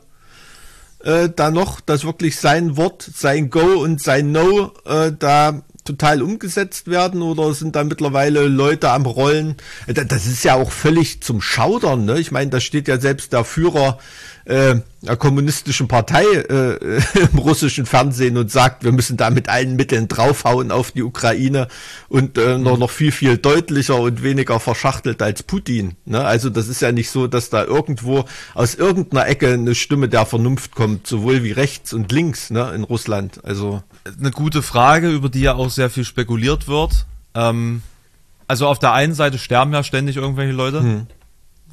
auf ihren Yachten, weil sie die Treppe runterfallen, weil sie aus dem Fenster fallen, was man so kennt. Ne? Krankenhausfenster sind generell immer ganz im, schlecht verschlossen. Im, im ja. Urlaub im, im, im Wald so, hm. also der, der, der russischste Tod von allen. Hm. Beim Pilze sammeln. Ja, ja. Ähm, hm. Hoffentlich war es auch ein Birkenwäldchen. So, äh, ist es nicht. Das ist so ein Bild, wo ich mir nicht sicher bin, ob das die Elite des Landes unter Kontrolle hält, hm. dass er einfach Menschen verschwinden lässt, wenn sie ein Problem haben. Hm. Auf der anderen Seite zieht er natürlich jetzt auch kampfesbereite Truppen ähm, aus den Regionen ab, die nicht originär russisch sind. Hm. Ja, muss man ja auch sagen, ist ja im Endeffekt auch nur ein Kolonialreich Russland. Ähm, dass man da sozusagen lokale Aufstände verhindert, indem man die M Männer einfach wegbringt an die Front. Mhm. Ich denke, der Kipppunkt wäre, wenn Russland tatsächlich in Moskau und St. Petersburg hart durchmobilisieren müsste. Mhm. Und dass dann die, die reiche ähm, und einflussreiche Elite des Landes direkt betreffen würde. Ähm, ich denke, das ist jetzt auch einer der Gründe, warum Putin sich äh, Zeit lässt, beispielsweise ein Kriegsrecht oder so auszurufen. Hm. Dass alle in Ruhe das Land verlassen können, die wollen. Hm. Und ähm, dadurch vielleicht noch ein bisschen so das. Also ich habe oft gelesen, dass Putin innenpolitisch sehr bedacht vorgeht und deswegen so Sachen wie Mobilisierung sehr spät stattfinden, weil er weiß, was passiert, wenn, ähm, ähm, wenn die russische Elite jemanden loswerden will. Ist ja bei Jelzin ähnlich gewesen. Ähm, ich weiß natürlich nicht, ob die Elite tatsächlich noch eine Macht hat wie damals. So, keine Ahnung. Mhm. So, hm. das ist, das ist alles unbekannt. Ich habe ein sehr interessantes Essay in der Foreign Affairs gelesen zum Thema ähm, Pessimismus bei, bei staatlichen Entscheidungen. Also wie, wie ähm, ähm, handelt ein Staat, der dem Pessimismus verfällt, versus wie ähm, handelt ein optimistischer Staat. Und so ein Beispiel dafür war eben die, die Doktrin Chinas in den 2000er Jahren versus die Doktrin Chinas in den 2010er Jahren. Mhm. Ne? Also wo das mhm. Wirtschaftswachstum ähm, geringer ausfällt, die Zukunftsprognose dementsprechend schlechter mit der ähm, Bevölkerungssituation, Überalterung, die in ein paar Jahren oder Jahrzehnten ansteht. Also sozusagen, wenn der Ausblick auf eine äh, auf die Zukunft von sie wird besser als jetzt zu sie wird vermutlich schlechter als jetzt sich wandelt. Und bei Putin ist ja dieser Punkt die ähm, die Stärke der NATO und das Heranrücken an, also das ist ja wirklich un, unbestrittenerweise der, der Grund, der ihn so ein bisschen vor sich hertreibt. Ja? Also da, da, ähm, das kann man sicherlich so sagen, was natürlich äh, nicht die Schlussfolgerung nach sich zieht, dass man äh, Putin deswegen hätte Bauchpinseln sollen. Ja, das ergibt natürlich überhaupt gar keinen Sinn. Ähm, und äh, ich denke, dementsprechend geht er auch irrationale Entscheidungen an. Hm, hm. So. Aber ob da eine Elite ist, die das noch reguliert oder es regulieren kann, keine Ahnung. Hm. Ja, gut, Elite, das ist ja in dem Russland, was da jetzt geschaffen ist, das ist, meint ja auch wirklich nur Wirtschaftselite. Ne? Also Leute, ja. die da geldmäßig äh, so viel zu sagen haben, dass sie da irgendwie ähm, noch irgendeinen Einfluss nehmen können. Also ich gebe da. Na, und wenn du deine, wenn du deine Sta wenn du deine äh, Armee-Funktionäre halt auch aus dein, ähm, deinem Umkreis mhm. rekrutierst, der Shoigu ist ja auch kein Militär. Nee, nee, nee. So, so also, also die, da, da, also du setzt halt an die Punkte, die da gefährlich werden können, setzt halt Leute, die, die nichts äh, nix drauf haben oder keinen Rückhalt haben. Mhm. Und dann können sie dir auch nicht gefährlich werden. Das ist halt so ein typisches Despoten. Ja, ja, natürlich, klar. Also am Ende sitzt du dann wie Hitler im Bunker, äh, nur noch von Ja-Sagern umgeben, ne? Mhm. Also das ist ja, das ist ja klar, das, das, das Bild drängt sich einem ja schon, drängt sich einem ja schon lange auf. Also ich gebe dir recht mit Moskau, St. Petersburg, diese Großräume besonders interessant. Und da finde ich auch schade, dass da bis jetzt so Recherchen immer nicht so, dass so einen Fokus nehmen. Besonders interessant finde ich die Stadt Ekaterinburg in Russland, weil die sehr, sehr groß ist. Mhm. Eine sehr, sehr junge Stadt, studentisch geprägt, auch intellektuelle Eliten so vorhanden und so. Und ähm, ähm, ich glaube, da und die wird nicht ganz so, wie soll ich sagen, nicht ganz so bevorzugt behandelt wie St. Petersburg und, und Moskau, propagandistisch äh, und, und, und politisch und so weiter. Und ich glaube, da zeigen sich auch besonders große Risse. Ne? Also gerade in, in, dieser, in dieser großen Stadt, das wäre ich richtig, ist glaube ich auch eine Millionenstadt, da äh, hat man schon viel wahrgenommen. Ne? Und wenn man da mal so ähm, verstecktere Meldungen irgendwo sieht, waren da auch besonders heftige Proteste von jungen Leuten ne? und von einer, von einer Studentenschaft und so weiter. Ähm, wo, was ich so ein bisschen mit Sorge betrachte, ist diese, diese Teilmobilmachung oder was immer das da auch ist. Das wird vom Westen ja so einheitlich so als Zeichen der Schwäche, ne, so eine Art Offenbarungseid oder irgendwie, aber ich also, mir hat's da wirklich richtig, richtig die Sorgenfalten ins Gesicht getrieben, weil so eine Mobilmachung mhm. trägt natürlich auch den Krieg richtig ins Volk. Ne? Und ähm, da geht's jetzt um Truppen, die dann sicherlich, wenn man da jetzt noch von einer, von einer, na, wie soll man sagen, einem Fitmachen redet und äh, die Schlammsaison abwartet, ne, die dann im Frühjahr richtig verheizt werden sollen ähm, die ersten Truppen sind schon an der Front. Ja, ja, na gut, jetzt, jetzt vor der nur ein paar Tagen. Ja gut, das sind, das sind jetzt Kampferfahrene, die da schon reingeworfen werden, wo noch ein bisschen was vor der Schlammsaison geregelt werden soll oder abgewehrt werden soll. Aber ich meine nur, ähm, da sind ja auch viele dabei, die irgendeinen Grundwehrdienst oder sowas geleit, geleistet haben, noch äh, nominell in der Reserve sind, aber trotzdem erstmal wieder fit gemacht werden müssen, so halbwegs. Die sind dann im Frühjahr mit am Start, ne? Und äh, das trägt den Krieg ins russische Volk. Ne? Wenn dein Sohn an der Front ums Leben kommt, dann geht der russische Vater nicht auf den Platz und demonstriert, der geht auch an die Front. Und ähm, das macht diesen Krieg, bringt den halt vom Sofa ins Herz und in, den, in die Köpfe der Familien in Russland. Ne? Und mhm. das ist überhaupt keine positive ähm, oder, oder ja, ein Zeichen der, der Schwäche ähm, in dem Sinne oder so, sondern es ist halt wirklich einfach ein, ja, ein, ein ganz großer Flächenbrand, ne, eine Infektion, die da mit dem Volk im Volk stattfindet. Ne? Also bis jetzt konnten die immer sagen, ja, das ist nicht unser Krieg, was interessiert mich das da in der Ukraine oder irgendwie, aber wenn du dann eigene Opfer in der Familie hast, dann wird das schon wieder zu einem vaterländischen Krieg. Ne? Und das. Ja, und das ist ja, das ist ja die Frage, kann Putin das drehen? Kann Richtung? Putin das drehen und es kann zu einer enormen Kampfmoralsteigerung der Truppen führen. Ne? Also die ist jetzt natürlich durch die Generalmobilmachung alles andere als gegeben oder durch die Teilmobilmachung, sorry, alles andere als gegeben. Aber ähm, das kann sich dann wirklich auch drehen, ne? indem dann ähm, persönliche Kriegsgeschichten geschrieben werden und dann ist der Krieg auf einmal die Sache des russischen Volkes. Ne? Und das macht es dann noch verbitterter, noch grausamer.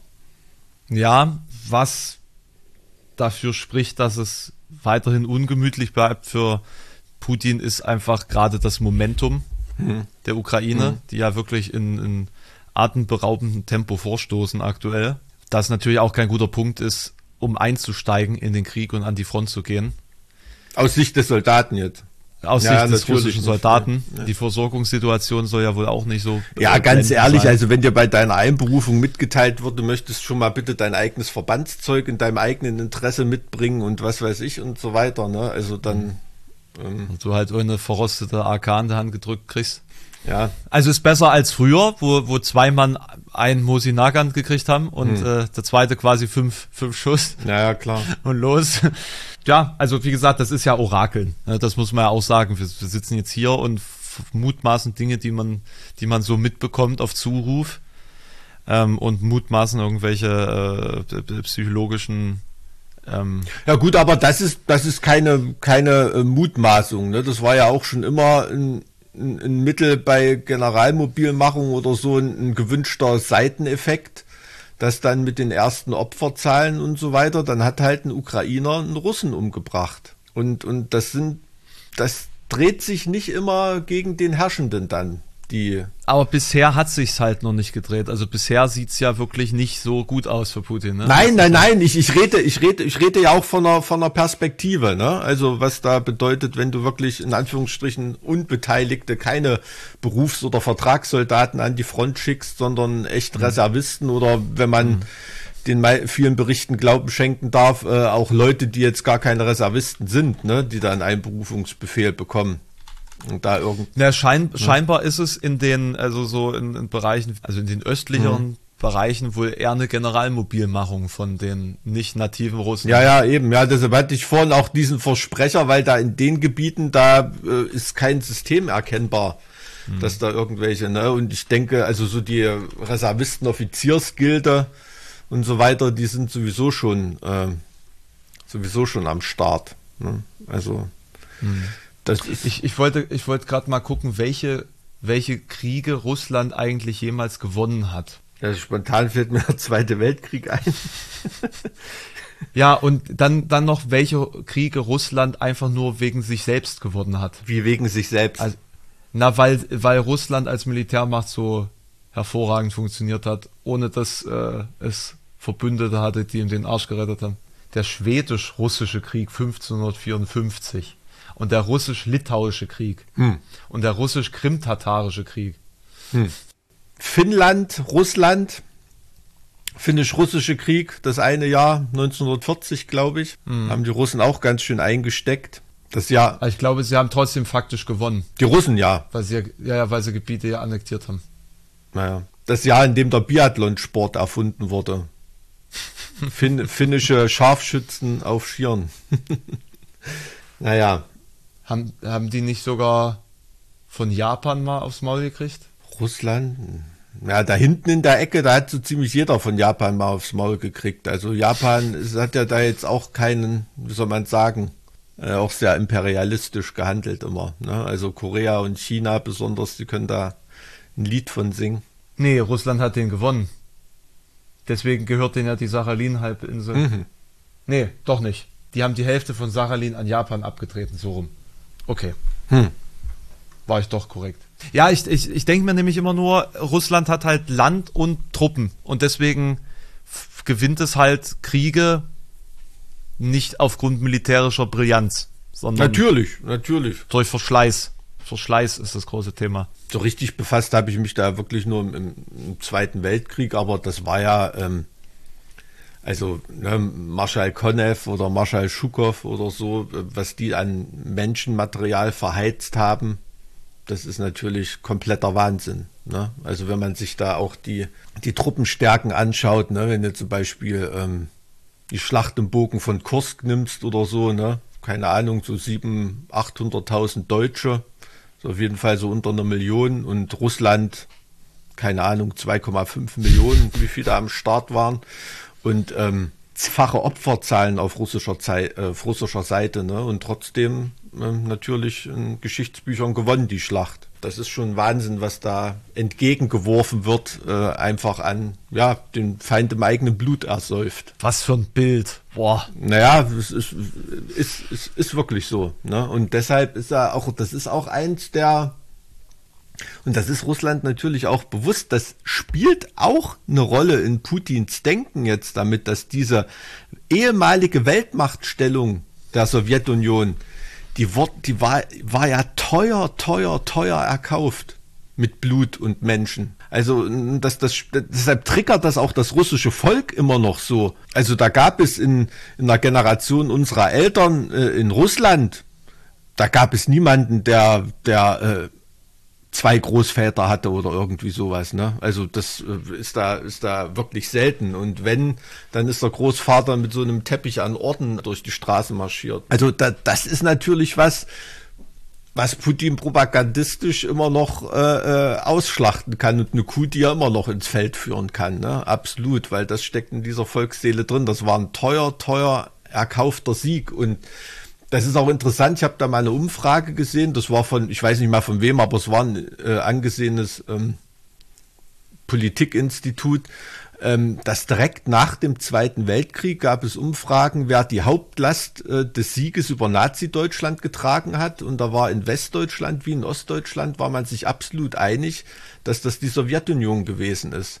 Und seit den 80er Jahren, 90er Jahren und auch bis heute geht das immer weiter zurück. Dieses Bewusstsein, dass die Sowjetunion ganz, ganz, zu ganz, ganz großen Teilen diesen Sieg über Nazi-Deutschland mit bezahlt mhm. hat, ne, mit eigenen Menschenleben und so weiter. das ist vielen Leuten, besonders in Westdeutschland, auch gar nicht mehr bewusst. Ne? Also das ist die USA und und und äh, und die ja, Alliierten. Warum soll man warum soll man da das äh, System ja, und die, und die westlichen Alliierten sind da die Befreier, ne? Aber ähm, das hat äh, klar, aber natürlich war da bei der gerade für äh, Länder, die in Anführungsstrichen befreit wurden, ne? wie Polen äh, oder oder Ungarn und so weiter, für die war dann natürlich nicht alles schön, ne, mit der, mhm. mit der russischen Machtübernahme, um Gottes Willen. Das will ja keiner behaupten, aber äh, den Sieg über Nazi-Deutschland hat hauptsächlich Russland errungen und das spielt aber im, im, im, russischen Verständnis immer noch eine wahnsinnige Rolle und das ist ein Fund, mit dem mhm. Putin da immer noch wuchern kann bei den Leuten. Mhm. Absolut. Aber Mike, hältst du manchmal noch inne und, und denkst du drüber nach, wie krass und schrecklich es eigentlich ist, dass man sich mittlerweile tagesaktuell über einen Krieg informiert, nicht im Hinblick auf historisches oder im Hinblick auf, ach, da gibt es wieder eine Meldung aus so und so, sondern es wirklich eine, eine ganz normale Stellung im eigenen persönlichen Wahrnehmen und Alltag einnimmt? Ich meine, ich habe ja die Balkankriege oder so nicht miterlebt. Ich wollte gerade sagen, also, also man, man muss wirklich so, aufpassen, man muss wirklich aufpassen, dass man nicht in so einen Wortebautism da kommt. Ne? Also nur weil ich mir dann im gleichen Moment denke, naja, als die äh, NATO da auf dem äh, völkerrechtswidrig ähm, auf dem Balkan angegriffen, aus guten Gründen, aber trotzdem völkerrechtswidrig äh, dort angegriffen hat, das war noch näher dran ne, oder mindestens genauso nah dran. Und damals hat man sich nicht so eine Waffe gemacht. Da bin ich zu jung. Hm. Ist auch eine andere, ist auch eine andere Lebenssituation bei mir. Ne? Damals hatte ich keine Kinder, äh, war viel, war viel jünger und so weiter. Das spielt ja auch irgendwie eine Rolle. Ne? Aber ich denke mir dann immer in dem Moment, dass dieser Krieg in unserem Alltag eine Rolle spielt, kann im Prinzip gar nicht anders sein, genauso wie jeder Krieg auf der Welt und jedes sinnlose Morden auf der Welt eigentlich in unserem Alltag eine Rolle spielen müsste, ne? wenn man ein politischer Mensch ist und äh, das ist ja immer gleich das, was da mitspringt. Nur, nur weil dieser Krieg in unseren Alltag reinspielt, interessiert er uns und hundert andere Kriege auf der Welt sind uns völlig scheißegal, die mindestens genauso ungerecht sind das ist ein Statement, was sicherlich jeder unterschreibt und trotzdem muss man aufpassen, da nicht in so einen Whataboutism zu, ja, äh, genau. um, umzukippen. Ne? Aber ähm, das mache ich mir dann die, immer so bewusst. Die, die, genau, die Frage, die ich daran kopple, ist ja der Umstand, wie kann es sein, dass man das ja immer ähm, beobachtet? Hm. Also wenn man das Zeitgeschehen im, im Blick hat und weiß, was dort und dort passiert. Aber diese Nähe und die indirekte Involviertheit muss man ja sagen, dann dieses, dieses Grimme mit sich bringt.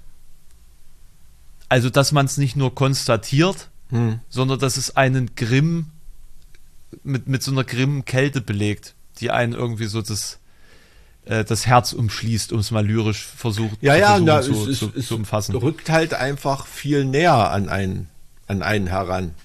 Das ist halt das Ding. Es, es wirkt sich für die Leute noch viel mehr aus. Also und ganz ehrlich, hätten wir in Deutschland ähm, kein Energieproblem, ich glaube, den Leuten wäre das relativ egal, der Krieg in der Ukraine. Ganz ehrlich, weiten Teilen der Bevölkerung. Das glaube ich schon. Ich meine, ähm, schau doch auch mal dran, ähm, wo, wo setzen jetzt die Populisten an ne, bei diesem Ukraine-Krieg? Das ist die, die, Angst vor dem deutschen Geld zu verlieren und Unbequemlichkeiten zu haben. Da geht es nicht um Völkermord, da geht es nicht um, um, um Folter, um, um völkerrechtswidrige äh, Annexionen oder Angriffskriege, sondern da geht es einfach darum, was bedeutet der Krieg gerade für dich? Und da bedeutet, äh, dass ich am Kotzen bin, weil ich 25 Euro für die Therme Eintritt bezahlt habe und mir das Wasser zu kalt ist. Äh, das ist im Moment die Auswirkung fürs deutsche Volk von diesem Krieg wie resigniert man da nicht vor seinem, vor seinem Volk? Ja, aber verstehst du, was ich meine? Aber, aber es ist, hm. äh, es ist einfach so. Also da, da muss man ja auch mal Tacheles reden, ne? Und deswegen hatte ich der, die, haben dich die Balkankriege nicht so tangiert. Wahrscheinlich, ja. Als, als, also, was hm. heißt, hat mich nicht tangiert? Mich hat es als politischen Jugendlichen natürlich äh, äh, tangiert. Auf einer theoretischen auf einer, Auf einer, auf auf einer theoretischen einer Ebene, die für mich überhaupt keine Rolle gespielt hat. Ne? Natürlich habe ich gemerkt, dass ich auf einmal mit Jungs Fußball gespielt habe, die ein Itch hinten am Namen hatten äh, und so, ne, die Flüchtlingskinder waren irgendwie. Ein Schwager von mir ist zum Beispiel zu der Zeit äh, aus dem ehemaligen Jugoslawien nach Deutschland gekommen. Mhm. Ähm, und, und so weiter. Ne? Also es hat schon irgendwie eine Rolle gespielt, aber das, das ist ja jetzt nichts, was dich ähm, da direkt irgendwie interessiert. Genauso die, ähm, die Golfkriege Ne? Kann ich mich auch dran erinnern als, als, als Schulkind, als da die USA das erste Mal Saddam Hussein und so weiter angegriffen haben. Da ist schon von der deutschen so eine Art Friedensbewegung bemerkbar gewesen. Ne? Haben Leute an der Tür geklingelt, haben Unterschriften gesammelt gegen diesen Krieg und so weiter.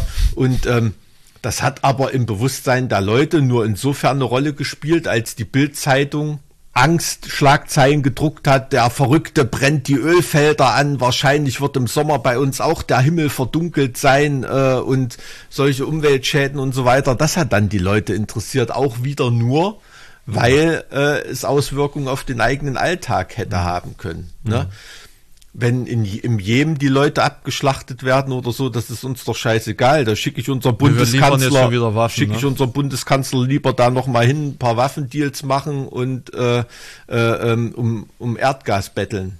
Oder nach Aserbaidschan, um unabhängig von einem äh, Despoten zu werden, in Aserbaidschan vorstellig zu werden. Ne? Da brauchen wir nicht weiter drüber reden.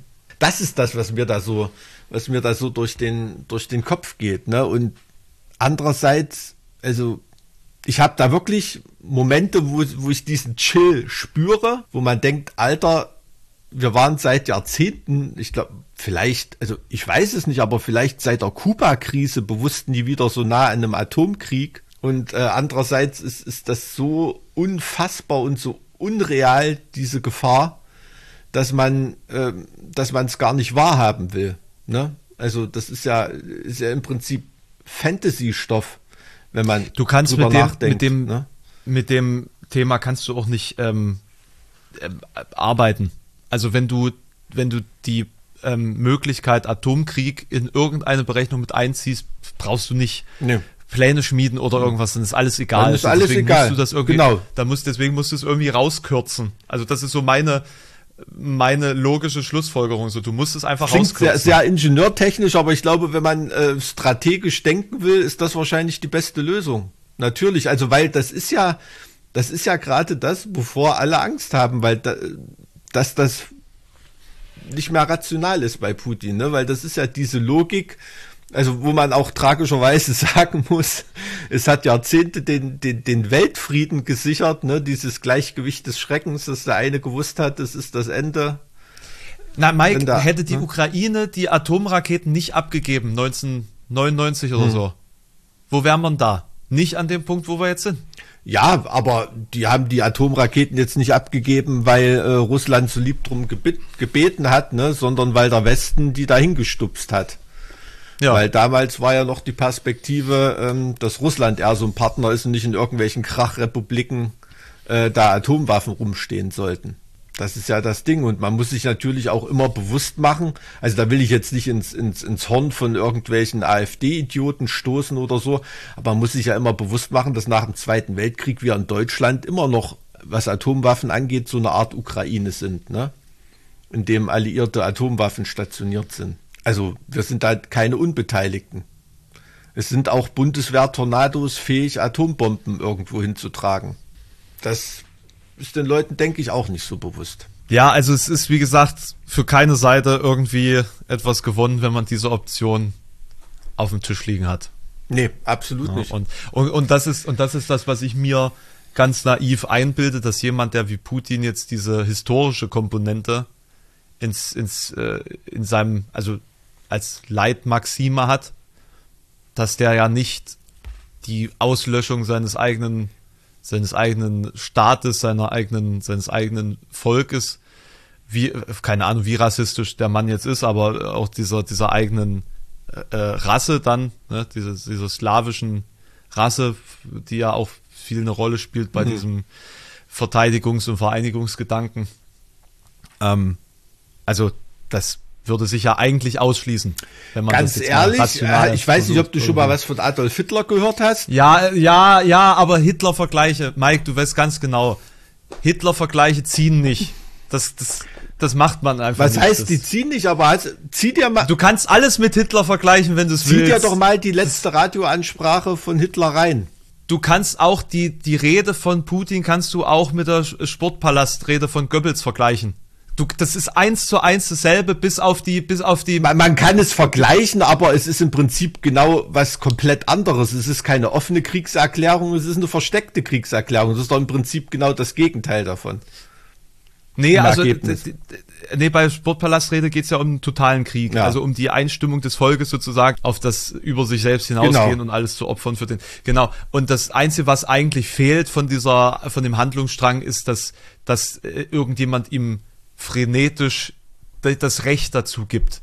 Putin nimmt sich das Recht einfach nur. Das, das und es sind und es sind keine äh, keine versteckten Andeutungen, sondern Goebbels hat das Kind beim Namen genannt dort. Ja. Ne? Und hätte Goebbels damals Atomwaffen gehabt, hätte ja. Goebbels das nicht in Andeutungen belassen oder so, sondern hätte damals wahrscheinlich bei der Sportpalastrede auch in der Richtung Vollgas gegeben. Also natürlich kann man es vergleichen, aber ich meine nur, wenn jemand ein historisches Sendungbewusst Sendungsbewusstsein hat, schlägt diese Hybris auch in totalen Fatalismus um. Hm. Dass, dass das Schwert der Geschichte einen gerichtet hat. Ähm, man ist von allen betrogen worden. Man ist von allen betrogen worden, die, Umste die widrigen Umstände. Äh, es sollte einfach noch nicht so weit sein, dass so ein so ein Genius äh, die, die, die Welt in eine neue Ära führt. Ne? Und in dieses Jammertal kann sich Putin mental auch begeben. Und dann opfert ja, er sein ganzes Volk mit. Aber seine, seine Truppen, also es stehen ja keine Truppen auf, auf äh, russischen Grenzen vor seiner Machterlangung. Also ich denke, der ist noch etwas entfernt von diesem ja, Fatalismus. Ich, ich sage nicht, dass er sich in diesem Fatalismus befindet, hm. aber zu glauben, dass er nicht in der Lage wäre, das eigene Volk zu opfern, das halte ich für einen absoluten Trugschluss. Das ist gerade, meinst du, das, das ist gerade durch dieses, da ist dieses politische, äh, dieses historische Sendungsbewusstsein ist für mich eher ein Argument dafür als dagegen, dass er dazu fähig mhm. ist. Das wollte ich damit sagen. Also ja, jetzt sind wir leider keine Psychologen, um das irgendwie zu durchdenken. Also wo, wie wie das vielleicht zusammenhängen kann. Ne? Also warum so eine Ebene vielleicht mit dem anderen, keine Ahnung. Ja, also ich weiß nicht, ob man da, ob man da psychologisch, weil dann schwingt ja mal eher so dieses Psychiatrische dann schon mit, ne? Also bei einer, bei einer psychologischen Analyse. Ähm, hm. ähm, ich glaube, wenn man das eher, eher historisch und, und soziologisch betrachtet, also denke ich, ist Putin durchaus in der Lage, da umzuschwenken und zu sagen, ey, fuck it, ich nehme alle mit. Ne? Und da, das, deshalb habe ich vorhin gefragt, wie sehr kommt es drauf an, wie Putin tickt in Russland? Und das ist halt nichts, was man beantworten Gibt kann. Gibt es ne? Leute, die ihm da noch in den Arm fallen, äh, Leute, die auch einen Koffer haben mit Raketencodes? Ich dächte, ähm, es wäre so. Ich, dächte, ich glaube, es gibt drei Koffer, ja, und zwei braucht drei, man. Drei sogar? Drei, es gibt drei mhm. Koffer und zwei braucht man. Mhm. Shoigu hat einen und noch irgend so ein Heini. Also jetzt, das waren auf jeden Fall, ich glaube, ich glaube, der oberste ich glaube, irgendein General noch oder so. Aber bin ich mir nicht ganz sicher. Auf jeden Fall Shoigu und, und Putin. Schwierig. Also ich, ich glaube, ich glaube, wenn der, wenn der ganz am Ende ist, da ist dem alles scheißegal. Aber Mike, vielleicht mal eine andere Frage. Was, was beschäftigt dich denn außer dieser Thematik gerade? Wir sind, wir haben jetzt sehr viel Raum wieder. also es hat, es hat indirekt schon auch mit der Thematik zu tun, ähm, aber eher im Vergleich, weil also mich beschäftigt wirklich sehr, wie ja wie scheißegal der ökologische Zustand der Welt den Leuten ist im Vergleich zu diesen mhm. zu diesen weltpolitischen Lagen. Ne? Also weil da ist schon lange ein Krieg und ein Massensterben am Start und was aber eben nicht so wahrnehmbar ist und und das interessiert die Leute halt einen kompletten Fuchs. Ne? Also das äh, da, das frisst so richtig an mir rum. Also da habe ich wahrscheinlich noch mehr mitzukämpfen als mit der, mit der Einsicht, dass ähm, die menschliche Rasse einfach nur ein kriegerischer Haufen Scheiße ist. Ne? Das ist ja keine neue Erkenntnis. Was, wie bewertest du dahingehend die Politik der Bundesregierung aktuell? Ja, äh, das, das, das ist so ein bisschen das, was ich meine, ne? dass da eben dieses große Ganze komplett aus dem Augen verloren wird, weil da eben um den momentanen Machterhalt das Bestreben nach dem momentanen Machterhalt einfach versucht wird, da ähm, die alltäglichen Probleme aber zu Aber ist es nicht ne? vielmehr die, die Wahrung der Stabilität, wenn wir sehen, dass, dass irgendwelche faschistoiden Wichser in äh, Deutschland äh, äh, damit Zulauf bekommen, von links wie von rechts, von wem auch immer, das sei jetzt mal dahingestellt, wenn sie alleine eben auf die ähm, bedingte, vor allen Dingen also politisch bedingte, aufgrund der Misswirtschaft oder politischen Fehlentscheidungen der letzten Jahrzehnte, ähm, als auch aufgrund der geopolitischen Situation bedingten Inflation beziehungsweise eben Steigerung der Energiekosten und Lebenshaltungskosten und so weiter und so fort, dass aufgrund dessen schon Zulauf für antidemokratische Bewegungen zu verzeichnen ist, jetzt schon. Du, ich sag ja nicht, dass man das nicht machen, machen ich, ich sollte, bin da, ich bin aber da, ich bin da halt ich, ich in, nicht, in einem Widerstreit, weißt du, ich, ich. Aber ich verstehe nicht, warum man deswegen Klausurtagung nächtelang, tagelang macht und keine Klausurtagung nächtelang, tagelang, weil 75 Prozent der Insekten verschwunden sind oder weil in Deutschland Leute in Sturmfluten verrecken. Mhm. Ne? Warum, äh, warum das dann nicht gemacht wird? Ne? Das, das meine ich. Also das ja, ist nur dieses, mhm. dieses, dieses Getriebene. Ne? Also dieses getriebene Bar jeder, jeder Vision und, und jeden, jedem Auftrag, äh, das Beste für dieses Land zu wollen. Ne? Das, das regt mich so auf. Und dass jemand wie Friedrich Merz, ne, dem ist das doch scheißegal, ob Oma Inge äh, im Winter friert, weil sie kein Gas hat oder irgendwas. Der benutzt Oma Inges Angst nur und reitet da drauf rum und thematisiert das, um seine Agenda für BlackRock oder für sonst irgendwen irgendwann durchsetzen zu können, wenn er an der Macht ist. Ne? Das sind, diese Diskussionen sind nur Mittel zum Machterhalt und nicht final gedacht zum Ziel hin einer, einer et, etwas Besseren. Ne? Also, Mike, du sagst das gerade so, als ob dir das gerade erst aufgefallen wäre. Nein, nein, aber dieser, aber weil du mich fragst, was mich gerade beschäftigt ich, und das Ich finde das faszinierend, dass die Resignation immer noch nicht da ist, sondern immer noch diese, diese Wut, weil ich fühle so langsam die Resignation hm. in mir aufsteigen vor, vor diesem, vor hm. diesem Zirkus. Es ist, ja, natürlich, aber da, davor, davor musst du dich aber in, in Acht nehmen, ne? weil das ist naja. ja genau das, was es bezwecken soll. Dass das deutsche Volk ist in Resignierte und in Wutbürger unterteilt und beide kriegen nichts auf das Gleis gestellt, was die Macht derjenigen, die dich resignieren lassen oder wütend machen, äh, irgendwie gefährden könnte. Das ist ja das Prinzip. Hm. Ein konstruktives, kritisches Denken zu bewahren in der Zeit, das ist genau das, was niemand will. Ne? Und mich regt halt eben besonders auf, dass dieser, dass Populisten mittlerweile Populisten bekämpfen und nicht äh, äh, ein Willy Brandt, ein Franz Josef Strauß oder irgendwie sowas, sondern wirklich nur noch Populismus gegen Populismus steht, ne? Und selbst ähm, in der Regierung Populismus ja. am Start. Wenn du Feuer mit Feuer bekämpfst, brennt trotzdem alles nieder, ne? Da ist egal welche Flamme. Ja, absolut. Ja, ein Eye for an Eye will make the whole world blind, ne? Das mag ich nicht.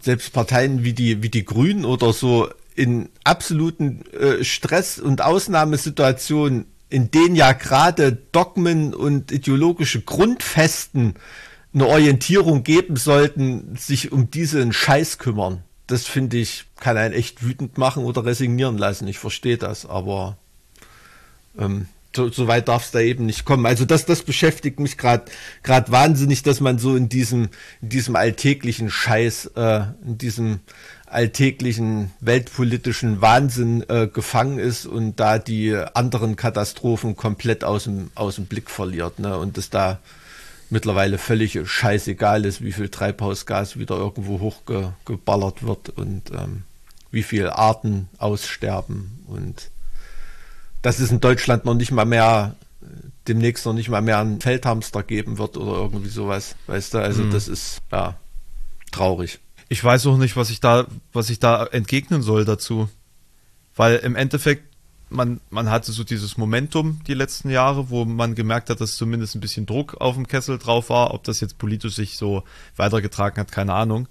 Aber seit mhm. 2019 äh, oder 2020, wo jeder wieder in seinen, seinen neuen Biedermeier zurückgefallen ist.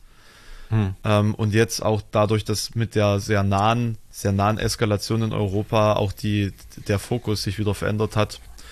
Hm. Also ich hatte letzte Woche ein Gespräch mit einer der, der Fridays for Future Pressesprecherin und hm. die ist gerade, wo war das, in, in Tunesien auf so einer Klimakonferenz gewesen mit ähm, afrikanischen äh, Staaten, quasi mhm. Vertretern aus afrikanischen Staaten, wo es quasi mal mit dem Fokus auf Afrika war, mhm. äh, quasi ohne diesen, ohne die privilegierten weißen Europäer im Endeffekt.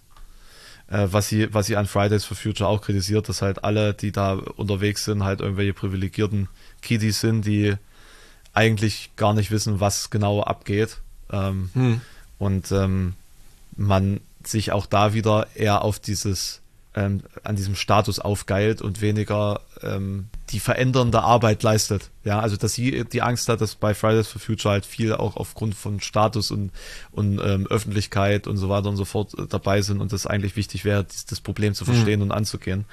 Mhm. Und ähm, da klingt halt sehr raus, dass man selbst in den Bewegungen, wo man eigentlich das, das, das, die, die, die, die entsprechenden Fragestellungen stellt und, und aufgreift, dass sich da halt relativ wenig verändern lässt, weil die Menschen, die dann Gehör finden, viel zu oft dann vereinnahmt werden von Status und, und ähm, eigener Möglichkeit. So, die, hm. diese Korrumpiertheit, das will ich jetzt gar nicht im Zusammenhang mit Fridays for Future so sagen. Ich meine jetzt nur als genereller Komplex. Ich weiß, was du meinst, ja. Dieser, hm. das, das, ne, sobald du quasi als, als Freiheitskämpfer äh, ein, ein Star geworden bist, dass du dich hm. dann eher ähm, mit deinem Stardom beschäftigst, als mit dem eigenen, hm. eigentlichen Thema. Hm. Und dass das auch nochmal so ein Problem ist, dass dem die Menschheit anheimgefallen ist. Äh, dass selbst na, dass sozusagen dieser, dieser revolutionäre Kampfgeist, den man am Anfang verspüren mag, sich dann irgendwann in verläuft. Na, also Eitelkeit hat die größten Revolutionen schon in die mm. Knie gezwungen. Absolut. Also, weil ja auch, weil gerade diese Korrumpiertheit und Eitelkeit ja eine Eigenschaft der Sachen, die du bekämpfst, äh, deren Problem ist das nicht. Ne? Weil das sind ja gerade die Mittel der Konterrevolution sozusagen. Ne, aber wenn die, die Revolution dessen anheimfällt, es ist ein, das ist ein ganz großes Problem. Absolut. Also aller, aller Revolutionäre, aber das ist auch ein sehr, sehr menschliches ich, Problem. Ich denke, die, die, die Menschen verstehen nach wie vor nicht, dass es kein, keine Klimakatastrophe ist, sondern eine Menschheitskatastrophe. Dass die Menschheit hm. sich selbst abschafft.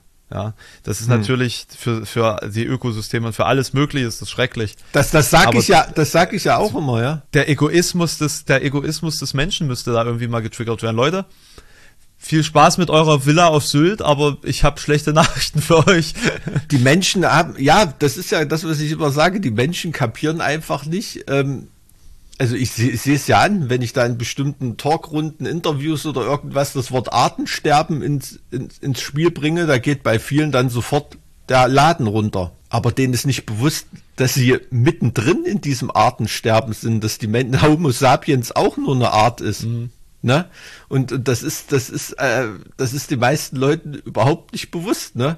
Also das ist wahrscheinlich ähm, schwieriger ist, äh, eine bestimmte Kakerlakenart aussterben zu lassen als ein Homo sapiens. Das, das, ist den, das ist den Leuten über, überhaupt nicht bewusst. Also, und das, und das ist auch noch nicht angekommen. Und das sieht man auch in diesen ganzen Diskussionen, die da Fridays for Future gegen, gegenüber äh, gebracht werden. Ne? Da wird sonst wie rüber diskutiert, ob da nun Frau Neubauer äh, ein Rich Kid ist oder irgendwas. Da sage ich immer, ja, sind wir jetzt schon wieder so weit, dass die Herkunft von jemandem eine Rolle spielt? Ne? Würde thematisiert werden, dass der aus irgendeinem Assi-Haushalt ähm, von geschiedenen Eltern kommt oder so, würde jeder drauf rumreiten. Ne? Es ist egal, genau. Hauptsache Atom. Aber äh, dass sie vielleicht aus besseren Verhältnissen kommt, das ist auf einmal ein Gegenargument. Kann die deshalb keine Meinung, keine richtige Meinung haben oder irgendwas? Atominem. Ne? Also ja, Atominem, ganz genau.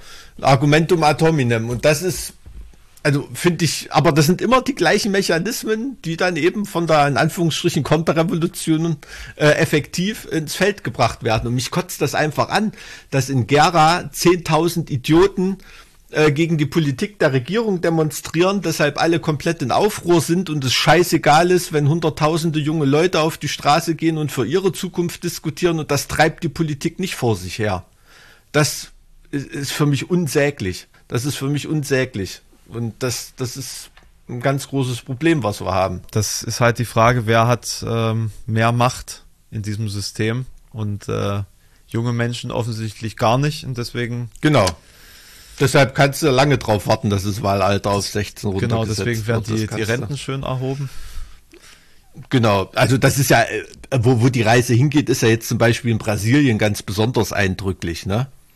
Also dass wirklich äh, ein paar Wochen vor der Wahl Bolsonaro da die Sozialhilfe 50 Prozent anhebt und Taxifahrern äh, ein extra Geld bezahlt, ne, äh, weil ja ein Taxifahrer da noch jeden Gast dann extra voll labert, wie gut es ihm gerade geht mit Bolsonaro und so weiter. Also das ist ja, äh, das sind ja dort Verhältnisse, die das, die demaskiert so funktionieren, wie es hier auch funktioniert eigentlich, ne? Aber äh, dort eben ohne noch ohne diese diesen Schamschleier, der da drüber hängt. Also faszinierend, ne? dass es in Deutschland diesen Schamschleier gibt. Ne? Das, das, äh, das fand ich in der letzten Böhmermann-Sendung so faszinierend, dass ähm, nochmal diesen Lobbyismus nochmal äh, ganz offen, hm. offenkundig als Korruption ähm, zu demaskieren, dass das in Deutschland halt alles so Understatement ist. Mhm. Dass Korruption Understatement ist, dass Wählermanipulation Understatement ist, dass, ähm, naja, ja, klar, und, und Lobbyismus funktioniert eben mit Geld. Ne? Es wird ja auch Lobbyismus betrieben. Es gibt ja auch einen Haufen Lobbyvereine, die in Anführungsstrichen gute Sachen wollen. Ne? Also Umweltverbände, ähm, Naturschützer, Menschenrechtler und so weiter, die betreiben natürlich auch. Das interessiert ja keinen. Die betreiben das auch. Interessiert nee, am Ende das keinen. interessiert dort keinen, aber die betreiben auch Lobbyarbeit. Ne? Aber die holen dich natürlich nicht mit Mercedes ab und verteilen teure Werbegeschenke irgendwie. Also du kannst in Berlin mit Transparency International so eine so eine Stadttour machen, habe ich das glaube ich schon mal erzählt vor längerer Zeit. Und ähm, da klapperst du die ganzen Lobbybüros ab. Ne? Also das ist echt, da ist die Remsmar Stiftung und dort ist ähm, Dort ist Sag mal, ist das eigentlich dieselbe Rebensma wie von Fridays for Future? nee, ich meine nur, und dort ist äh, VW und dort ist die Automobilindustrie, da ist der Verband der Automatenwirtschaft, hier ist der Deutsche Bauernverband und so weiter. Ähm, die Automatenwirtschaft. Äh, du, die, die sind mächtiger als du denkst. Das ist nee, wir haben, krass, wir haben hier in Halle sitzt die, die Glücksspielkontrolle. Hm, naja, der, also die, haben, die haben ihren Laden komplett im Griff, ne? Und äh, genauso Deutsche Bauernverband und so weiter. Ähm, da kannst du dir die ganze ganzen Hotspots da und das ist natürlich, je näher du da an den Reichstag kommst, umso exklusiver mhm. wird's natürlich, ne? Und in den ganzen, ähm, wie soll man sagen, angentrifizierten äh, Hippie-Vierteln oder so, wo die Menschenrechtsorganisationen sind, so, da verirrt sich dann nur noch selten äh, ein Politiker hin, ne? jetzt wo äh, der Ströbele tot ist. Also das mhm. ist wirklich sehr, sehr eindrücklich. Da kann man das direkt auf einem Stadtplan räumlich fassen. Ja, was, wie viele Minuten braucht wer zum zum Genau, was Lobbyismus an der Grenze zur Korruption bedeutet, ne? Also und das ist schon, also man sieht das auch äh, das das ist auch ganz offen Teil und das will ich jetzt gar nicht negativ bemerken, aber das muss auch vielen Leuten bewusst sein. Gesetzesentwürfe, Verordnungsentwürfe werden an Interessenverbände zum, äh, zum Statement äh, geschickt und da kommen Rückmeldungen, was cool teilweise ist, ausgearbeitet, was schlecht ist und da werden Richtung. teilweise Formulierungen auch übernommen, weil die Referenten mhm ja, gerade keine Zeit haben oder einfach da Copy-Paste, ähm, weil das schon in Ordnung ist. Ja, man muss ja auch repräsentieren als Politiker, ne? Also es ist ja nicht so, dass man absolut da nein und ich, ich das ist auch nicht immer negativ. Ich bin mir nur absolut bewusst, dass den meisten Leuten das nicht bewusst ist, dass es so läuft. Und du kannst in bestimmten Gesetzestexten kannst du wirklich Lobbytexte wiederfinden. Ne? Das ist. Da gibt's ja immer wieder Berichterstattung darüber, da gibt's ja immer wieder Enthüllungen. Hier, schaut mal, da haben wir E-Mails zugespielt bekommen, wo der Text eins zu eins übernommen wurde und so, so ein Kram, ne? mhm. Und es wird immer wieder aufgegriffen und niemanden interessiert. Ja, wen interessieren schon Gesetzestexte, wenn du das nicht gerade wie ich studieren musstest? Also ganz mhm. im Ernst. Aber ist das der Hintergrund, warum du dich in diese Richtung bewegt hast? Das war für mich als äh, mhm. junger Mensch bei der Entscheidung, Jura zu studieren, ja, war ganz mhm. eindeutig mhm. einer der Gründe. Dass das eine Ebene war, auf der ich nicht mit mir verfahren lassen wollte, sondern wo ich selber Ahnung haben wollte. Also mir war damals schon bewusst, was, das ist ja eine der menschlichsten Konstruktionen, die es gibt, das Recht. Ne? Also äh, Normgeltung, äh, Normsetzung, äh, Normbefolgung und so weiter. Ähm, das war mir schon, also da kann man Soziologie und Psychologie hin und her studieren irgendwie, aber wie Recht funktioniert, äh, wie das gemacht wird und so, das ist schon auch eine ganz große Funktionsweise, besonders des deutschen Menschen. Gibt es natürlich auch noch Unterschiede, wenn man da so in der EU mal schaut. Aber ähm, das war einer der Gründe auf jeden Fall, ja. Weil letztendlich ist ja alles, was mhm. irgendwie an Konsens, an, an Verhandlungen äh, menschlicherseits irgendwie mal äh, funktionieren soll und festgemacht werden soll, wird in Recht gegossen, im weitesten Sinne. Also auch Normen, selbst Normen, die nicht niedergeschrieben sind. Ähm, das ist schon, das ist schon interessant. Also Regeln befolgen ist zutiefst menschlich und Regeln zu setzen. Und Regeln zu umgehen. Und Regeln zu umgehen, das ist juristisch. Das ist nicht menschlich. Aber du, du weißt, weißt, was ich meine. Ne? Also man. Ja, nee, ich verstehe, nee, ich verstehe auch den, den, den Ansatz sehr. So, also ich bin äh, von, von, von meinem Typus her bin ich jetzt nicht so ein äh, Deta Detailfreund. Hm. Das ist, glaube ich, also das steht mir der Juristerei irgendwie im Wege. Hm. Also meine, meine Geduld ist, ich habe zu wenig Geduld für, für das Thema. Aber ich finde es ich find's trotzdem faszinierend. Also wenn man es auf, auf wirtschaftlich runterbrechen würde, wärst du eher ein Volkswirtschaftler und kein Betriebswirtschaftler sozusagen. Also eher so im großen Ganzen siehst du das eher. Ja, irgendwie schon ja, so, ne? Ja. Hm. Also lieber, lieber solche, solche Räder hm. drehen, hm. ne? Als, als kleine Stellschrauben ziehen. Naja, ich verstehe, was du meinst. Ja. So, also ich weiß, dass das jetzt nicht positiv ist, aber es braucht, glaube ich, beides. Ich glaube, so, das braucht um, beides, absolut. Bewegung. Absolut, vor allem. Und deswegen funktioniert dieser Podcast so gut.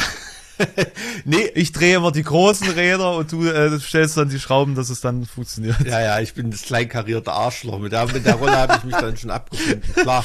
Aber um nochmal drauf zurückzukommen, ähm, äh, wir, wir kommen da nicht drum rum. Ähm, war das nicht ein James Bond-Moment für dich, dass da einfach scheiß Pipelines in die Luft gejagt Fuck, werden? ja, ja, also wirklich. Also wirklich. Ich war, ich muss auch sagen, ich habe nach wie vor bin ich völlig ratlos. Ich auch. Bei komplett. diesem Thema, weil es keinen Sinn macht. Es ergibt gar keinen Sinn. Also ich, mir ist klar, ne, also wäre ich Wladimir Putin und ich hätte jetzt mal Bock, eine Pipeline in den Arsch zu machen. Also ich würde genau die nehmen, weil da wäre mir außer Deutschen vielleicht keiner böse. Ja. Da hast du ja keine Konsequenzen zu befolgen. Ist ja jetzt nicht so, dass da in den USA jemand auf die Barrikaden geht und sagt, ey, was hast du gemacht? Ne? Sondern. Aber was bringt das? Also, also die haben jetzt ein Strukturprogramm in die Luft gejagt, das wie viel Milliarden gekostet hat? Ich, so, ich weiß nicht, aber das jetzt, ja. das jetzt kaputt. Also alles, was nach diesem Krieg kommt, mhm. was, es wird ja irgendwas kommen, mhm. hat damit zu tun, dass Russland diese Verbindungslinie mit wie viel Kubikmetern pro Sekunde nicht mehr hat. Mhm. So, mhm. also aktuell noch mehr, als es nach China überhaupt gibt. Ja, na klar, so. ja. So, da, das ist weg. Also aber also, im Sinne von dreifach, vierfach so viel mehr, ne? Ja, Jetzt ja. Nicht irgendwie ja, ja. ein bisschen mehr. Ja, ja. Also, äh, ist weg. Hm. also, das ist ja, also im Hinblick auf Nachhaltigkeit wirklich katastrophal für Russland. Ich, also das Einzige, wo ich mir denke, das macht Sinn, ist, dass damit ähm, im Endeffekt die, der Gaspreis manipuliert werden sollte. So nach dem Motto, aha, wir sehen, es kommt eine Entspannung zustande. Das ist nicht gut für unseren Plan, Europa in seiner Einigkeit zu destabilisieren. Hm. Wir müssen jetzt irgendwas machen. Dann ist der Preis hochgegangen, aber es hat sich nicht groß weiter eine Dynamik entwickelt. Es ist keine Panik entstanden, weil warum auch? Wird sowieso nicht mehr benutzt gerade. Also, ich, wie also, gesagt, ich weiß nicht, also wenn das wirklich aus, aus, aus russischer Sicht betrachtet werden sollte, wenn, wenn das jemand in Russland gemacht haben sollte, ich, ich kann mir auch vorstellen, dass der Putin einfach so tickt, äh, der weiß selber nicht, was dabei rauskommt. Der macht das einfach mal und guckt, was da passiert. Einfach so eine Handgranate in den Raum reinschmeißen, zumachen und dann mal gucken, was da passiert. Also ähm, äh, was interessant ist, ist natürlich, dass es sich gegen Deutschland richtet. Ne? Also das ist das Einzige, was Sinn ergibt, dass da eine deutsche Isolation stattfindet, weil die Deutschen eine singuläre Interessen an diesem Ding haben. Polen will das nicht haben, ja, UK das, will das, das nicht haben, Punkt, Kanada ja. will das nicht haben, USA will das nicht haben, das will keiner haben, außer Deutschland. Ergibt irgendeinen Sinn, aber ergibt zumindest für ein halbes Dutzend andere Player auch Sinn. Ne?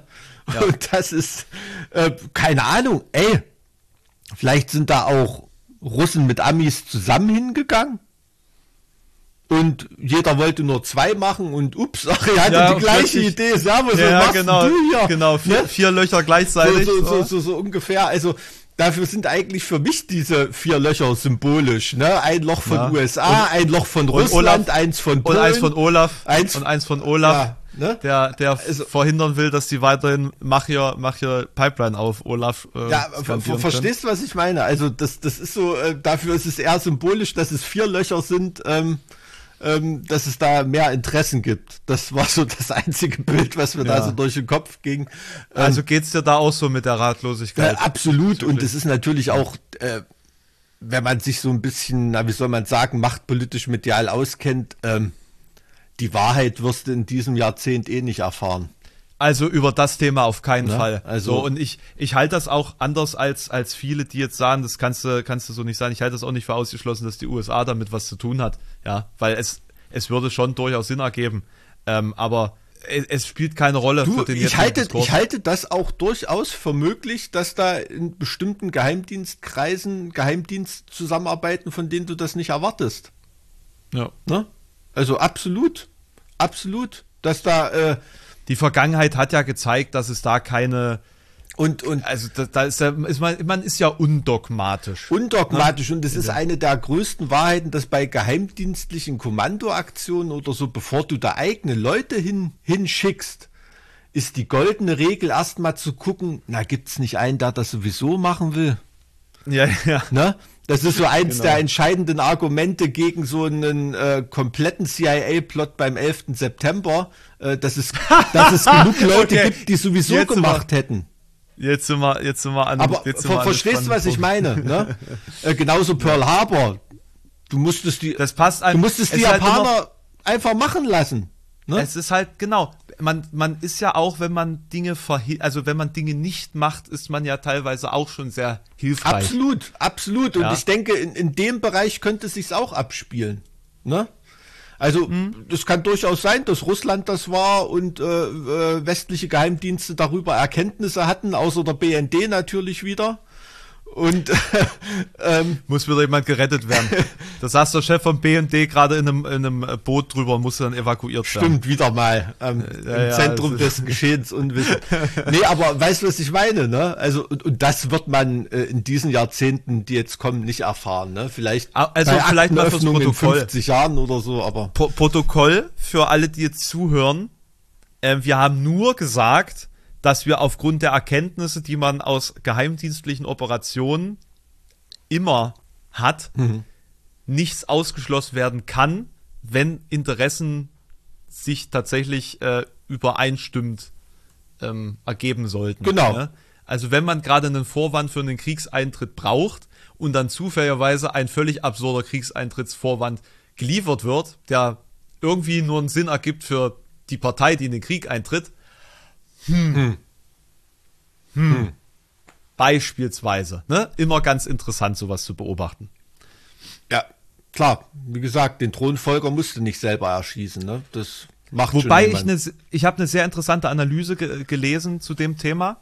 Also ich habe, äh, ich bin jetzt so ein Fan von ähm, Foreign Affairs geworden. Mhm. Ist jetzt so im Zuge dieser dieser ganzen Thematik einfach fantastische äh, äh, äh, Themen so zu, zum Thema Weltpolitik und Diplomatie und so. Mhm.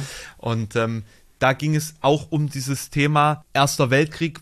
Was war am Ende der, der Grund für den Auslöser? Mhm. Das war sogar in diesem selben Artikel zu Pessimismus und, und ähm, was ich gerade zitiert hatte. Mhm. Es ist völlig egal, was passiert. Es, alle haben darauf gewartet, dass das passiert, um diese Situation auf dem Schachbrett zu ihrem mhm. ähm, Favor zu nutzen. Mhm. Im Endeffekt, weil alle diesen pessimistischen Eindruck hatten. Mhm. Deutschland wusste, das Fenster schließt sich für äh, äh, kontinentale Dominanz. Mhm.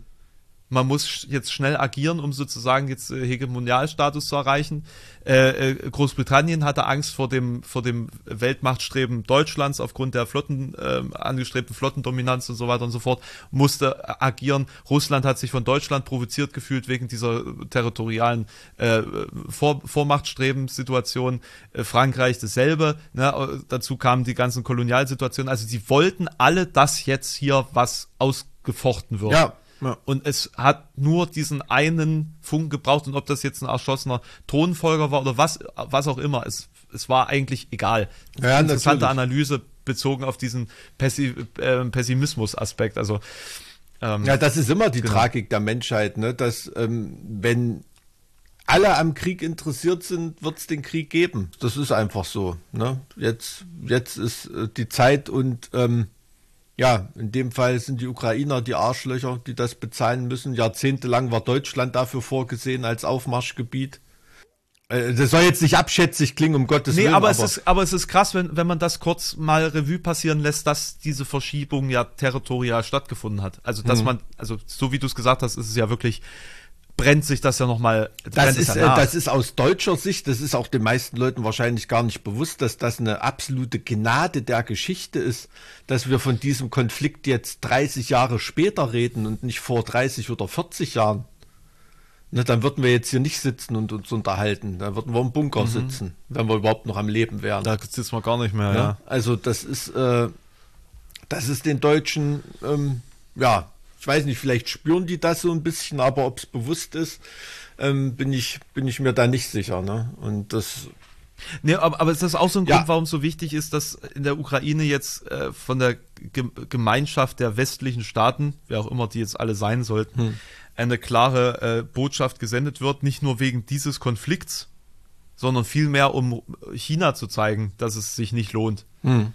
in diese Richtung fortzuschreiten. Hm. Ne? Also was sagt, was, denk, was sagt China zu dieser nuklearen Komponente des ich Konflikts? Glaube, dass, ich glaube, das wäre ein absolutes No-Go. Also da, da wäre China raus sozusagen an Russlands die, Seite. Die rüsten, die rüsten massiv auf, auch ihre Atomstreitkräfte tatsächlich. Hm. Ähm, aber ich denke, dass es, ne, also China ist nicht daran interessiert, dass das Weltgefüge völlig zerbricht und die Globalisierung hm. vorbei ist. China ist noch nicht an dem Punkt. Ja die, die sind äh, in, intern noch nicht entwickelt genug, dass der Binnenmarkt das weiterträgt. Ja, ja, ja, ich verstehe schon. Ja. Und, und deswegen sind die einfach noch abhängig, noch abhängig, hm. zumindest von, von, von Eurasien, sage ich jetzt mal, dass das irgendwie funktioniert. Ähm, und äh, Europa ist ja ein deutlich wichtigerer Handelspartner als Russland. Ja, ja, natürlich, ja. Also China kann an so einem Eskalationspunkt nicht sagen, Russland, wir sind jetzt auf deiner, das geht nicht. Also das können sie sich nicht erlauben. Mhm. Deswegen, die Frage ist halt, ob Putin das in dem Punkt dann noch bedenkt oder ob das dann noch eine Rolle spielt. Ne? Mhm, dass er sich Fakt, dann Fakt ist, zurückpfeifen Fakt lässt ist, oder nicht. Oder? Putin verliert Milliarden pro Monat mhm. aktuell, weil eben keine Kapazitäten nach China da sind, um sein Gas loszuwerden. Ja, die lassen sich ja, ja ohne westliche Technik, wie ich das gelesen habe, auch nicht so ohne weiteres ausbauen. Ne? Also das ist, ähm, an dem Punkt ist ja China auch noch nicht. Ja, genau wie mit der Chipindustrie. Ne? Mhm. Also klar könnt, kannst du Zeug aus China kaufen, aber dann bist du halt ähm, so schätzungsweise acht bis zehn Jahre hinterm Stand. Mhm. Mhm. All eyes on Taiwan. ich glaub's nicht. Es, also ich wüsste nicht, warum Xi das machen müsste. Hm ich, ich hielte es, ich habe ja zwei, zwei ähm, ausführliche Videos zu, zur chinesischen Außenpolitik gemacht, was keinen interessiert hat. Da hatte ich noch so die Hoffnung, ah, vielleicht kriege ich die Leute begeistert für hm. Geopolitik. Hm. Ich glaube ja eher, dass es so passieren wird, dass man sich jetzt irgendwie ein Jahrzehnt Zeit lässt, bis die Chipindustrie in Europa und in den Staaten äh, entsprechend nachgezogen hat, die ganzen TSMC, die Werke outgesourced hat. Dann wird das gesnackt, alle so, kann nicht wahr sein. Hm verdammt, wir haben das äh, dann ist Taiwan äh, scheißegal. Äh, südchinesische, ja. wir haben das Süd, südchinesische Meer verloren. Oh, das ist aber mh, hm, hm. erste Inselkette ist gefallen. Ja, gut. Und man zieht sich zur zweiten zurück und alles bleibt so wie es ist. Und äh, China hat ihr, ihren äh, Hegemonialstatus in Asien, hm. aber ähm, am Ende sind die Kosten für alle zu hoch, hm. als hm. dass man den direkten Konflikt mit China irgendwie angeht. Ähm, und man wartet einfach ab, dass die Demografie zuschlägt. Ja, ja, natürlich, klar. Also das äh, vergisst man dann immer ein bisschen Analysen, in der Analyse, ne, wenn man darüber nachdenkt, weil es halt völlig unspektakulär ist, aber das ist eben nun mal genau das, wozu ein erster Verteidigungsring da ist, ne? Dass man den auch anheimgeben kann, ähm, wenn mhm. es das nicht, wenn es das nicht bringt, äh, das zu verteidigen. Wo, wo, ja. Wobei man sagen mhm. muss, es ist ja nun etwas passiert, was es seit, das es noch nie gab. Biden hat ja gesagt, er wird militärisch zu, zu Hilfe kommen. Mhm. Also die USA wird militärisch einschreiten. Und das ist natürlich ein Zeichen, dass eine Eskalation, äh, Eskalationsspirale sich weitergedreht hat, dass man das so ausdrücken musste. Vorher war das immer so, ja, wenn denn Partner in dieser Situation mhm. in Bedrängnis geraten, beispielsweise ähm, die, die äh, territorialen oder die, die Flugverbotszonen von Japan ähm, äh, verletzt werden sollten. Japan hat ja mhm. auch vorgelagerte Inseln. Ähm, dann würde man einschreiten, man hat quasi so ein, so ein Bündnis mit Japan, dass man äh, sich zu Hilfe eilt, wenn man mhm. denn ruft. Also Japan kann quasi die USA in den Krieg ziehen, wenn sie sich denn bedroht äh, fühlen. Und dasselbe haben sie mit Australien beispielsweise. Also man hat mhm. da relativ ähm, starke Partner vor Ort. Aber jetzt hat man ja ganz klar gesagt, wenn in Taiwan was passiert, ist man mhm. bereit, da auch zuzuschlagen. Und ähm, ich denke, das ist kann mir nicht vorstellen, dass China dieses Risiko eingeht. Ja. Das macht, es macht keinen Sinn. Es macht, also.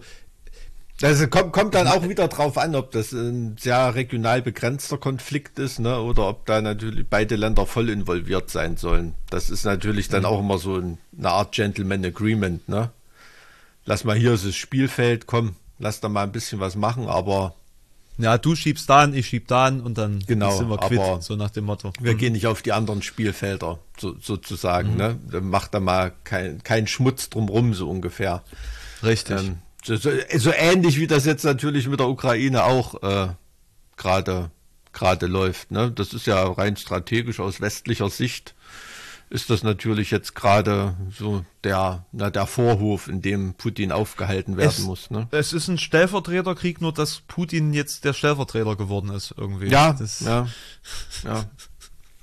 Kann man, kann man Eigentlich sagen. Auch, auch sehr degradierend für Russland, dass es mittlerweile so ist.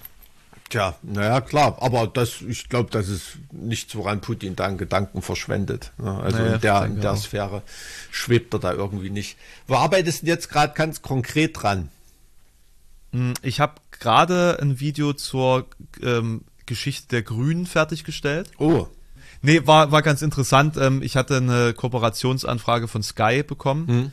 Äh, die haben jetzt nämlich eine, eine Serie über Petra Kelly veröffentlicht. Okay. Interessante und, ähm, Figur. Absolut, absolut. Ja, Vor allem, dass sie halt ja. keine, keine so bekannte Rolle mehr spielt, mhm. irgendwie jetzt. Ne? Mhm. Und ähm, da haben sie gefragt, naja, was könnte man da machen? Und da habe ich so drüber nachgedacht und dachte mir, es könnte einfach auch wahnsinnig interessant sein, ähm, auch ausgehend von dieser Person, mhm. sich mal die, die Entwicklung dieser Partei anzuschauen mhm. und welchen Weg man da gegangen ist und wie wenig noch übrig ist von dem, was man eigentlich war ursprünglich. Ja. So, das ist das so ein bisschen der, der Aspekt und äh, da habe ich jetzt. Es so war mal Petra Kelly und jetzt haben wir Cem Özdemir, sozusagen. Das sind für mich immer so die beiden Enden. naja, ich meine, Joschka Fischer ist ja eigentlich schon das Ende. Ja gut, aber der hat ja die gewesen. Entwicklung in sich äh, äh, voll, voll, vollzogen. Ne? Das sind jetzt hm. nicht zwei, zwei verschiedene Personen irgendwie. Also ich glaube, er hat es ja, auch, auch nachvollziehbar vollzogen, also jetzt in Schritten, die man nachvollziehen kann, aber wenn man Anfangs- und Endpunkt miteinander vergleicht, ist es natürlich, äh, wie soll man sagen, grotesk fast. Ne? Ist schon auf jeden Fall eine ziemliche Wendung, die sich da äh, äh in 80ern und 90ern da mhm. abgespielt hat. Ähm, aber das nächste Thema wird vermutlich Brecht sein. Brecht. Ja. ist ich, da wirklich, muss, ist das muss, wirklich wert, dem so viel Aufmerksamkeit zu schenken? Ah, ich weiß es nicht, Mike. Ich weiß, aber ich muss. Es ist so. Äh. Ich weiß, du bist da total im Zwiespalt. Du weißt, dass es einen Haufen, einen warmen Klickregen bringen wird, aber andererseits befeuerst du eigentlich nur noch diesen Komplettidioten damit, ne? Nee, also es ist nicht der, es ist nicht der warme Klickregen tatsächlich. Ich, ich, es ist, wenn ich einen wenn ich mich an etwas verbissen habe, hm. dann, dann schraube ich mich da so tief rein, wie ich es nicht könnte, wenn es ein Thema wäre, das ich, ja, ich objektiv hm. betrachtet machen sollte. Hm. hm. Und ich weiß, dass es nicht relevant ist und dass man dem Mann keine Aufmerksamkeit für diesen Schwachsinn geben sollte, den er von sich gibt.